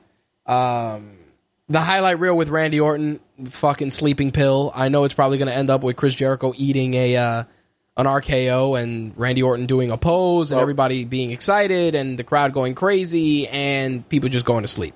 Well, of course. The Sami Zayn, Kevin Owens, I think we're going to see another stellar match between those two, but I also feel that WWE's kind of gone a little too long with it. He's another one that's in the wind that I possibly believe might be traded, either Zayn or Owens. Right. But with that, I think this will be the kiss-off and Sammy wins. Okay. I honestly think Kevin Owens will win just because they're grooming him as, you know, having a bigger role in the company.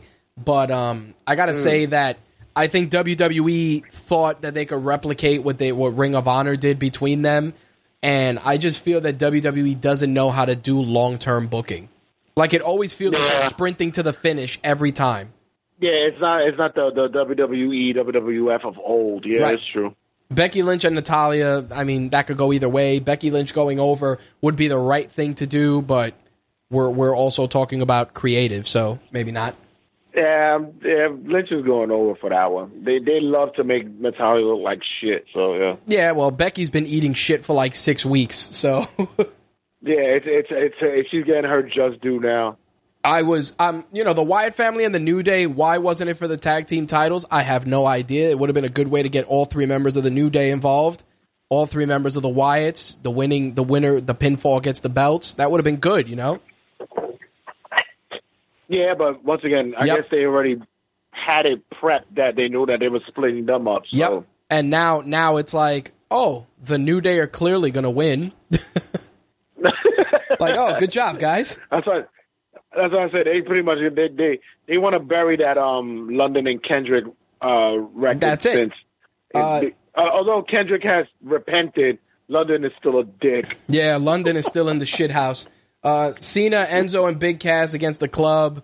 I think that the Club may go over just because they need the help. Because without AJ, I think Anderson and Gallows are just gonna fucking flounder until they figure something out. The only thing that I say is that. It becomes one of those things is Cena going to do the job? He might. I mean, he's done it. He's done it in the past. He's done it, you know, recently. Right. But is he ever going to do the job for them now? And I'm going to say the Club will go over on this one as well. I agree with that. Sasha Banks is mystery partner. Like I said, it's either Nia Jax or in your case, you said Nikki Bella. And in either way, any way you slice it, Sasha Banks is going to go over. Obviously setting up the potential SummerSlam match.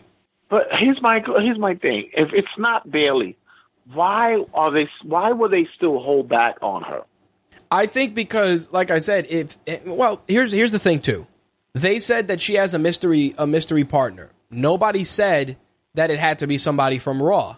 I mean, Asuka could be her partner, you know, and it won't even hurt anybody because Asuka will go back to NXT, you know, like that's the thing. Like, they've kept the whole mystery partner thing kind of vague. Like, they've said, oh, you know, it's, you know, nobody from the main roster. Or whenever she's been asked, she's just been like, yo, I got it covered. So, could be anybody, honestly. But why? But my thing is, like, why are you holding back on bringing Bayley up? Like, what's the...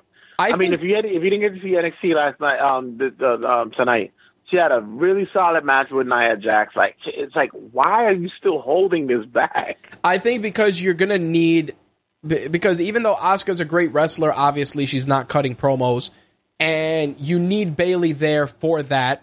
And on top of that, you need to have that good match between Asuka and Bayley, which will probably lead then to the inevitable Bayley call-up. That's still unfinished, you know? Mm. So I can understand why they're doing that, Like, calling Bayley up would essentially gut NXT right now. Right. So, it's like you took Alexa Bliss, who was a good heel. You took Nia Jax, who was a good heel. You essentially took Eva Marie, who was a decent heel.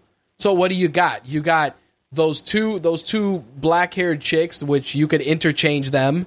You got the little blonde girl from Jersey. You got Tessa Blanchard, who I don't even know if she's legitimately signed.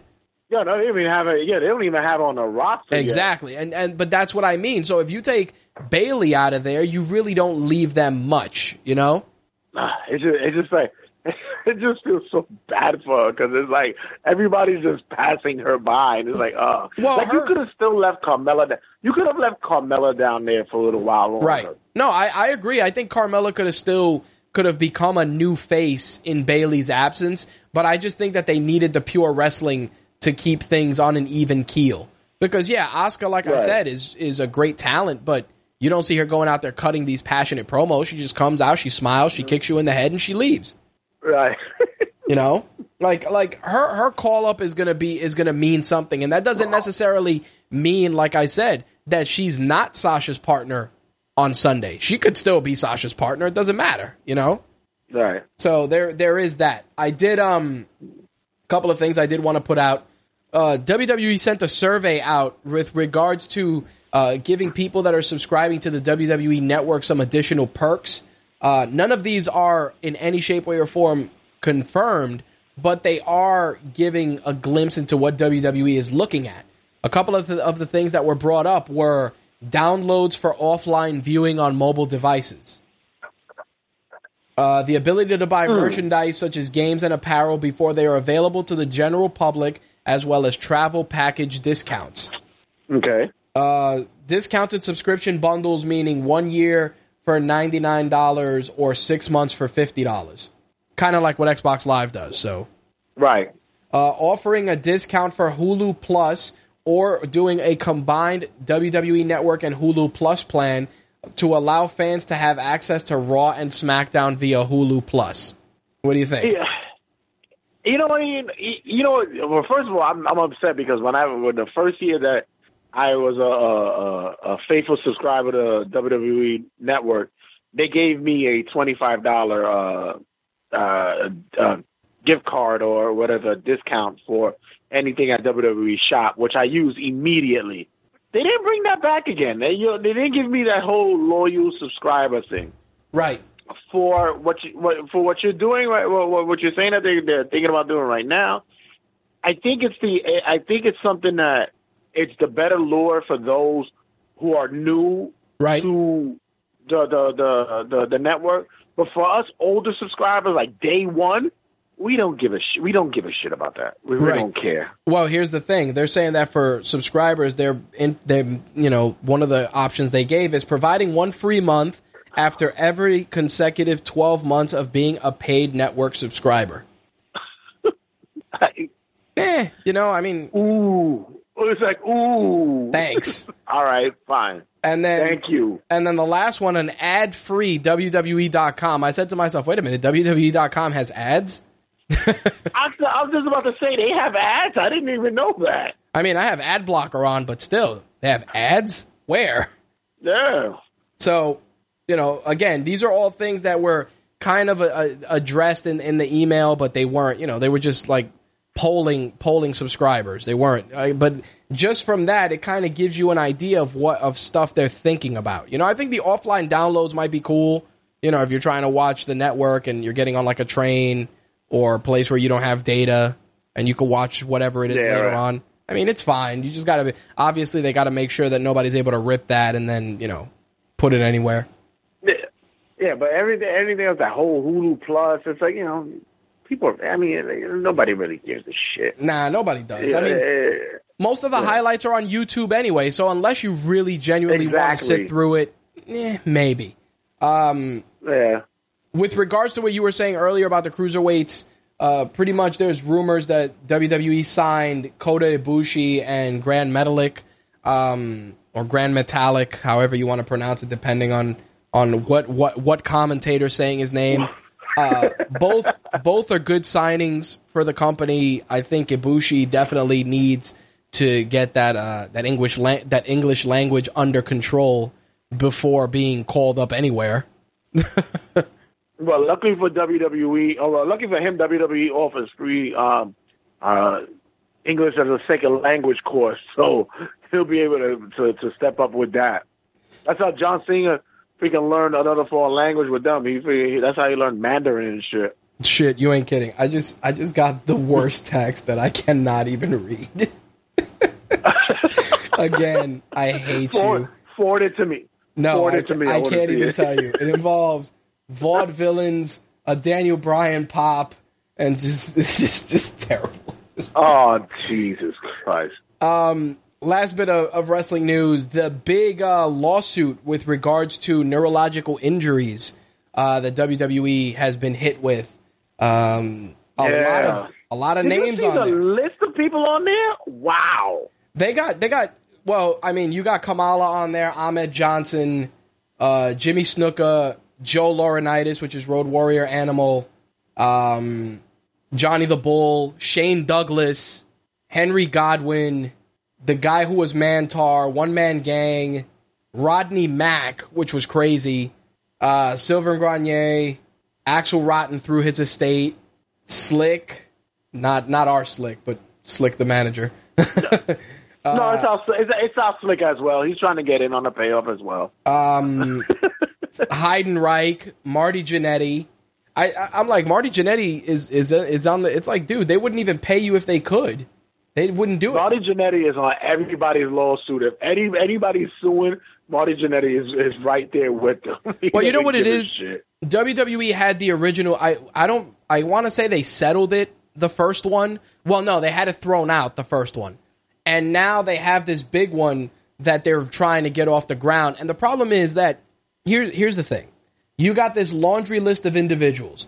WWE has gone out of their way to try and create a safe working environment. You know how this lawsuit isn't going to happen? With this thing called how much? Right, exactly. Legends contracts for everyone. But you know, but here's the other thing too, is that they're trying to piggyback off the whole concussion. CTE. You know, their whole the CTE and then you know the whole research and what they're affected with it and how they're. But the big thing that what the underlying thing is having them under WWE as independent contractors. That's what the real big thing is. And I think that if this gets some kind of light in a judicial system, that possibly somebody might intervene. There might be a moderator, a mediator that gets involved to talk to WWE. It's like, you can't do this for too long, because if you have them as independent contractors, you can't get mad if they go and work an indie show. Right. And like, you can't do that. Well, there's a lot of gray because like Jimbo Slice just said, he cited, you know, the NFL and the whole concussion debate, which again, that makes sense. The thing is that in WWE's case, to go with what you were saying, the whole independent contractor definition gets thrown around and sometimes it's applicable, sometimes it's not. I mean, in a great case is Cody Rhodes recently. He was like, I'm going to use Cody Rhodes. And they're like, oh, but, you know, can you? And he's like, it is my fucking name, you know? Like, I understand, you know, where that becomes gray. But there's also contracts and things where the guy can still use his name and go about his business. I mean, the thing is that when you look at something along the lines of concussions and injuries and brain damage, there's way too many cases that pretty much have leveraged and put that at the forefront. I mean, you know, the Chris Benoit case alone, you know, when they examined his brain and they showed the amount of brain damage that he had suffered over the years, regardless if there were other substances involved, at the end of the day, you're still taking blunt force trauma to the head.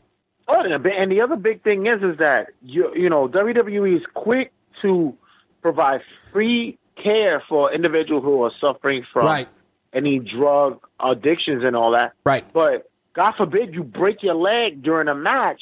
It's like, oh, I hope you got insurance, because we can't cover it. Yeah, and that's the thing. Like, the UFC here's the thing. When people want to bring up injuries in combat sports, the UFC pretty much pays everything for their athletes. Like, that was the new thing that they did. They took out you know, they have this organization-wide medical insurance that covers all of their athletes. And you know, while that everybody was like, "Oh, this is amazing, this is great, this is wonderful for the sport. It's great that the organization did that." Yes, that is great. But they also did it to cover their own ass. Because God forbid, down the road somebody has, you know, that type of trauma, they can always say, "Yeah, but we provided our fighters with the best medical care possible." If WWE would have been smart, they would have said, "Hey, you know, we're going to give all of our superstars medical insurance," and that's it. Can you imagine you got a your top tier running back playing in the NFL? He's, you know, he breaks his tibia during a game, and NFL goes, "Well, you know, sucks for you." He decided to play for the NFL. It wasn't us. I hope he got Blue Cross Blue Shield. You can't. What? Exactly. It's ridiculous. And that's the whole point. I mean, there's two avenues with this. You know, to go with what Jimbo Slice just said, you can go to court, and it can, you know, based on what happened already with the NFL, that can set a precedent where it can go to trial. Right. Because again, that is the precedent that was already set. But for a lot of the guys that are on this list and the lawyer that's at the helm, they already had one case dismissed. So WWE just looks at it like, all right, how many of these cases can we get dismissed, and how many of these guys can we pay off? Because let's be realistic.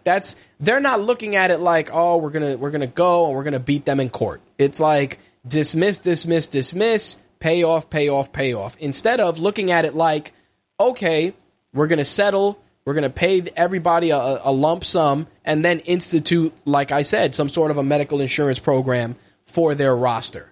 I think that if they did that, they wouldn't have a leg to stand on, because everybody that talked about like substance abuse and how, you know, the wrestling business is plagued by substance abuse problems, you know, WWE squashed that by paying for the rehab of both superstars, you know, present and past, regardless of whether they're with the organization or not, you know? Well, it's true. And you know, with all those individuals that's on that blotter that's sitting there talking about they're making, I guess more than half of them is just like, right, you guys are really just trying to get a quick buck. Let's be honest. I mean, you guys, looking at this list, I got to say, Chavo Guerrero maybe has a case, you know? Jimmy Snuka, through his guardian, definitely has a case, you know, because that's a guy who has brain damage. I mean, he's not even medically fit to stand trial for the murder that he allegedly committed. But who told him to, you know, like, headbutt people? I know. I understand, but those are things you got to look at. Like, guys like Johnny the Bull, Jumpin' Jim Brunzell, Shane Douglas, you know, there's cases there. But Mark Jindrak still wrestles in Mexico as Marco Corleone. Right. So they're going to say to that guy, but dude, if you are dealing with any sort of medical conditions, why are you still wrestling? You see what I mean? Like fuck, Marty Jannetty, you're still making appearances in indie shows. Right. Like, come on. Like, that's what I mean. Like, there's certain people like Kamala. Kamala probably can apply, because Kamala, you know, he can. Sabu can apply, because Sabu's been, but in Sabu's case, they can always say, you came into this business with those problems already existing. Because think about it. He wasn't exactly safe in fucking ECW. Like, I think he was wrestling safer in WWE than in ECW. Let's be real here. Right. So that's what I mean. Like, certain people that are on this list, that, you know, like you called it the blotter, they're probably going to scrap half of that list. They're going to be like, nope. Or WWE's going to cite exactly that if you are dealing with any sort of medical conditions related to these types of injuries, why are you still wrestling? And a judge is going to look at that and be like, you know, it's like when guys hurt themselves on the job, say they can't work, and then, you know, they're getting a job on the side while collecting disability. Same rule is going to apply here. Oh, and exactly. In all actuality, they'll sit there and say, how do I not know that these injuries were not pre-existing before you came to work with the company? Right. Yeah, of course. Like WWE. So that's why I said a lot of that cases will get thrown out. Yep. It could get thrown out, but it'll bring to the surface the fact that, you know, like Cody's been, you know, complaining about. Right. What Ryback has been talking about. Right. You know, and a lot of other wrestlers, it's like, listen, guys, we really got to sit here and probably have to stand together and unionize this shit. And that's exactly it. We can't get treated like this. Yep. Yeah. And that's what's happening in MMA. I mean, MMA wants to have a union. You know, a lot of fighters want to have a union also for that reason. And I'm honestly going to say that we'd probably see an MMA union before we see a pro wrestling union, only because you know, the mainstream exposure and the fact that it's being governed as a you know, as a sports governing body, there's a bigger possibility there. But I got to say that when you look at this list and you see the amount of individuals on there, you know, WWE's legal team isn't fucking Lionel Hutz. Or, you know, like they don't got you know, like they don't got Saul Goodman on speed dial. They got real lawyers that are going to be like, how many people on this list are still actively competing? Oh, 25. Cut them right out. You know, because that's what they're going to look at, and then they're going to say the Cochran firm is going to be there. Pretty much. Like, no. Like, they're going to look at the list and they're going to be like, who's still actively wrestling? We're going to cut those guys out. Who's actually fucked up? All right. Do we go to court? Do we need to go to court? Can we pay them off, and how much? And then, like I said, it's still going to be addressed on a public forum, but the specter of a lawsuit that big will no longer be the factor. It's crazy. Carlino and Marv, injury attorney. That's it. That's exactly it. That's what's going to happen. Like looking at this list, I see guys that definitely probably have legitimate gripes. But guys that are still wrestling on the indies and taking wrestling in gyms and getting hit over the head with chairs and in those unregulated environments, who's to say those injuries weren't from there? And those are the outs that they're going to use. Like, I mean, let me look at one. I'm going to pluck three names off of this list. Road Warrior Animal. First of all, Road Warrior Animal is probably going to be viewed as a conflict of interest since his brother is employed by the company. Right. So that brings up conflict of interest. The Hebner brothers, they left the company on bad terms. They could say that those guys are looking for a payday, you know? And the other, like I said, and before all that, you gave Road Warrior Animal.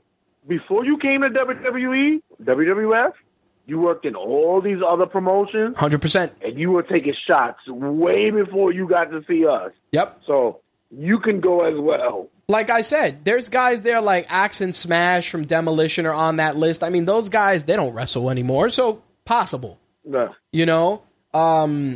But then there's, like I said, there's guys like Mark Jindrak, some of those guys. It's like, I don't know about that. You know, like Jazz and Rodney Mack. Maybe. Possibly. But we don't know. Like Sylvain Grenier, where is that guy that his name is on this list? Isn't he like a champion somewhere in like Canada? I don't even know. Like, but that's what I mean. You go down this list, like Axel Rotten's family, there's definitely possibility there. But we also are remembering that guy's an ECW original. Like, WWE's going to be like, hey, we didn't own ECW when these guys were getting hit over the head with fucking steel chairs at the Elks Lodge. A lot of outs, man. A lot of outs. I mean, the scary thing is... Go ahead. No. I'm just saying, I'm just thinking about this because everybody wants to... It's always about the quick payday. Everybody's looking for the quick out.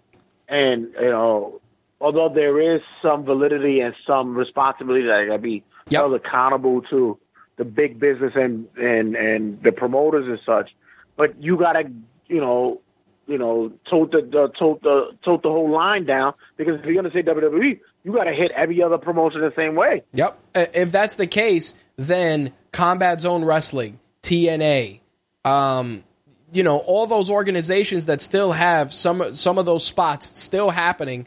TNA not as much. They don't do too many chair shots, and most of them are fairly safe. But you know, Combat Zone Wrestling is a great example. You know, like you could cite that, and again. You're talking about guys that have been in the business for so long that WWE has a bunch of legal loopholes that they could just, like I said, they could tie them up in litigation forever. The only way that they can do it is, like I said, you know, weed out who's trying to get a payday, pay off the people that need help or help them, and then institute some sort of medical insurance.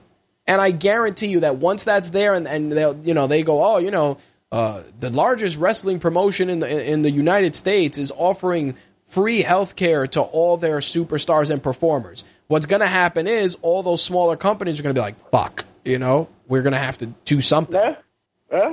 Which at the end of the day, people are going to complain about. Even if it's Emblem Health or something, just a little something.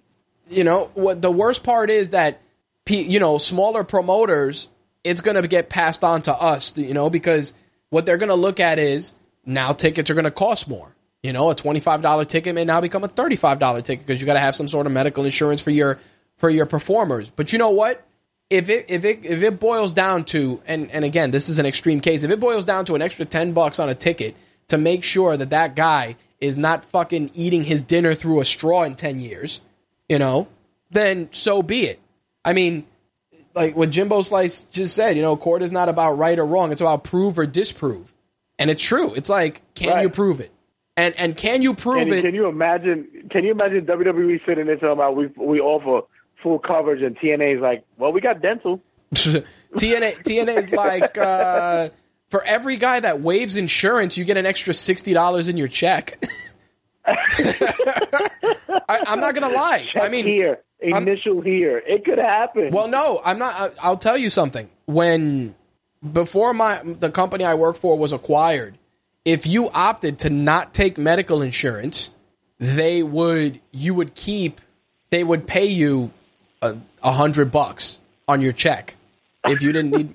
And you know, I was young, and I'm like, fuck, I'm Superman. I don't get sick. Fuck it. Like for like 3 or 4 years, 5 years, I didn't even need the medical insurance. So I'm like, extra $100 on my check, you know, right. Because but again, obviously I had to sign like 4 different papers and I had to initial 3 different things. And you know, they make sure like, hey, just a reminder, you know, you don't have medical insurance for this year. You can always enroll when we open up enrollment, you know, January 1st. And that was it. But again, right. Every year, initial, sign here, and that's the whole thing. Like, again, that I understand. But in WWE's case, if the UFC is doing it, they should do it at this rate. Because yeah, what's going to happen? I think by this time, if you're sitting there, you know, paying whatever, you know, treatments you have for these abusers of narcotics and yep. whatever, you know, vices they have. Yep. At any given whim, they if somebody just says, "Oh, I'm relapsed for the 37th time," they're covering it. Yep. Like, think about it. How much money do you think they pay to send a person like how many times has Sonny been in rehab? Or Jake or right. Scott Hall? Like, seriously. Yep. And if you're paying for that to keep these guys alive, because to your point, you don't want to end up on the blotter. You know, it's like. It's like if you're doing that, then why not just have the preventative measures in place from the get-go? And I don't understand how you have them as these independent contractors. Yep. And you're not giving them the coverage, whatever. Right. And you release them, but then you tell them you have a 90-day clause that you can't perform a compete anywhere. Yep. Until after 90 days. I understand the litigation which comes through with the names and all that stuff. Right. But you still, you know, these guys still need to eat. Yep. Like with Cody Rhodes, he had like a countdown. Like he was like, "Yo, I can't wait. Yep. You're not letting me out my contract just yet." Yep. Well, you know what's funny? Jimbo Slice mentioned a name, and this guy definitely has a leg to stand on. Jim the Anvil Neidhart. Oh, another guy. I'm not even sure if he. Yeah, I'm not even sure if he took advantage of the drug rehabilitation stuff. I think when he got into that big thing, that thing at the gas station, if you remember that, he did take their rehab, I believe, after that. But in terms of concussions and all that, that's a guy who can, if he said, "Hey, you know, I got brain damage," he has a relevant case because he was pretty much a tenured WWE employee. I mean, since right. then, you know, he shows up at indie shows and shit, but the bulk of that man's career was in the program, you know, and right. Jimbo Slice told me he was taken care of 100%, you know, and that's one of those things where, you know, you did it for that guy, you took care of him, and again, right. all the substance abuse stuff, I understand why the WWE does it. Number one, obviously to keep these guys alive, but number two, it's just preventative measures because while you are, it's also a thing. But it's also a thing to where, you know, the whole issue that occurred with Vince and his trial and all that stuff. You know, it's that whole, you know, they have their whole guilt issue to make sure right. they cover up their own ass. Well, that's it. You know, that's their thing. That's the whole thing I wanted to use to kind of bring it home is the fact that. Yes, it's a noble gesture, but it's a noble gesture that's disguising, fuck, we got to cover our ass. And that's fine. Right. As you know, we you know, most people see it, other people don't. I mean, it's no different than what's going on like you know, I always like to use the term weapons of mass distraction, you know, because anything that's being done is to take focus away from something else. Like we're going to pay for all the rehab for all of our wrestlers because we want to take away or take the spotlight away from the fact that we turned a blind eye to these motherfuckers getting wasted, fucked up, hammered, or whatever else, you know? Right. So but that's how it goes. It's we got to shift the focus. Even with this giant lawsuit, they're going to shift the focus away. Like I said, if you want to do the right thing, medical insurance and be done with it. Yeah, just give it to them. And I think that's the only thing, you know, because even to this day, the wrestlers are going from town to town. They're paying out of pocket to do this, to do right. that, which is, you know, they've been finding that, you know, they make X amount of dollars to be on the rosters and all that. But Jesus Christ, at least cover them medically. Yep. I think I think roll 300 days a year. Come on. I think you should cover any active superstar medically. And when they are no longer with the company, they could do like when you leave a job and you get COBRA, you know? Right. And then you can opt out or not. At that point, if you say, no, I'm not going to do it, then the company's free and clear. Right. Like that's pretty much it. Like while you are a tenured employee, whether it's on Raw, SmackDown, NXT, whatever the case may be, you're eligible for that. The only exclusions should be the guys that are doing those appearance deals. You know, like Gargano, guys like that get paid per appearance. That's it. Per appearance deals are excluded. I think we will have to do another episode where we have to talk about what would life be after Vince and WWE. Yeah, I think that would be a. Because he still has this firm grip on what's going on in there. No, 100%. With that, I think that'll cover up this week's wrestling. A couple of things: TRSS on the road to 50. TRSSpodcast.com. Anything you want to share with us? I know you got a new project that you're very proud of. You've also I gotta commend you, man. I saw that you got Farouk to do the intro for the show, man. Nice work. Oh shit, yo, I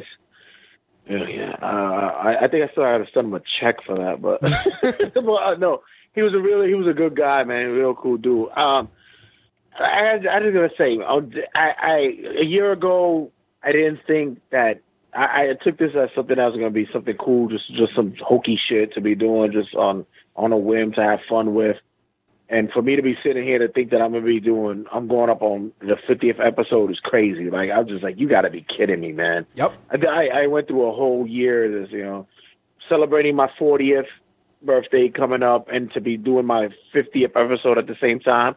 It's like fortuitous. This is like it's meant to be. No, I mean. So, but once, as always, we always, as myself, Josie's Ball, we thank you for helping us out with that. You've been great. No, putting us together with that. No, I appreciate that. But at the end of the day, you guys put in the work. I know, with the 50th episode around the corner, and you guys are doing some really good stuff. I mean, you're cultivating some really great niches, not only with just the sports stuff, but just breaking out the variety, which is good, rounding out the product. Yeah, man. Too, we got TRSS Overtime with Metfat Mad, who's each month is dropping off baseball. Since I can't cover so much on the show, Metfat Mad comes in. Right. He does TRSS Overtime, Views from the 536. Check that out.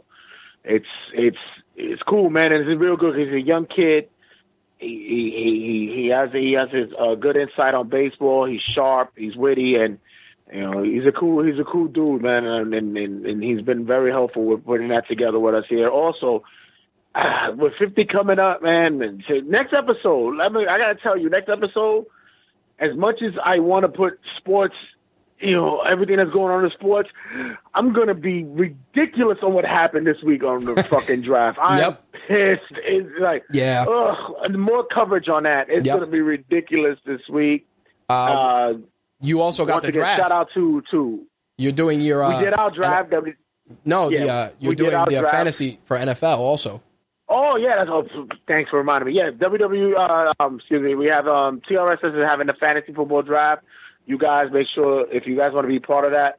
Get me at jsanti 722 jaysanti 722 at gmail.com. Yep. Email me. You guys can get in. The first 11 to get in. You guys are good.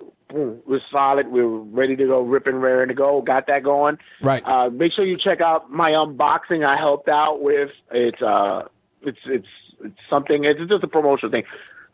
Just be sure it has nothing to do with TRSS. It's just gotcha. It was something that I thought it was cool, and just big things for us, man. I'm waiting for everything else that's going to be coming down for not only us, just for RageWorks.net in general, man. We're fucking dope. There you go. we out there. Last thing, where can people find you on social? Oh shit! Let me just cut this promo quick. Find me Find TRSS, the Regular Season Sportscast, on Facebook. The open page is the open group page. Make sure you check us out on Facebook. That's the Regular Season Sportscast. Be sure to check us out at Regular Season Sports on Instagram. Every day we're putting up something there. Be sure to check us out on Twitter, at the Twitter, at RWJSanty, at RWJSanty. Check out the Snapchat page as well. I do goofy shit there. This is my personal little insight, personal stuff at Waterbed Red RW. And subscribe to the YouTube page. Yep. Regular Season Sportscast. Just added that promotional video that I did, the unboxing, and more stuff will be coming. All right. With that said, I'm going to put links for all the stuff Jay was talking about in this week's notes. Definitely make sure to check out trsspodcast.com for all episodes of TRSS as they march towards episode 50.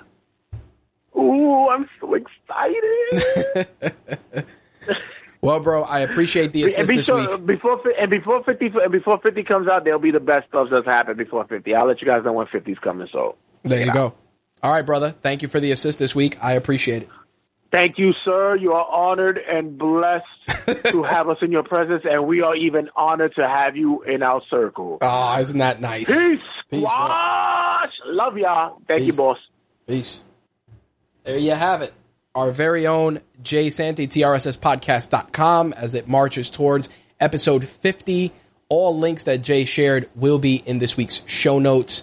That is going to wrap up the wrestling segment for this episode of MTR, and with that, it is actually going to wrap up this week's show as well. A couple of things to get out of the way before we close out.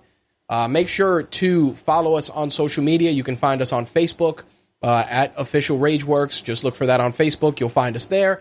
We are Rage_Works on Twitter and at RageWorks on Instagram. We are also RageWorks on Snapchat as well. Archived episodes of this show will be available in audio format on iTunes, Stitcher, and TuneIn Radio. Hopefully by the end of the week, we will also be on iHeartRadio, and by the end of the month, we will be on Google Play and hopefully Spotify.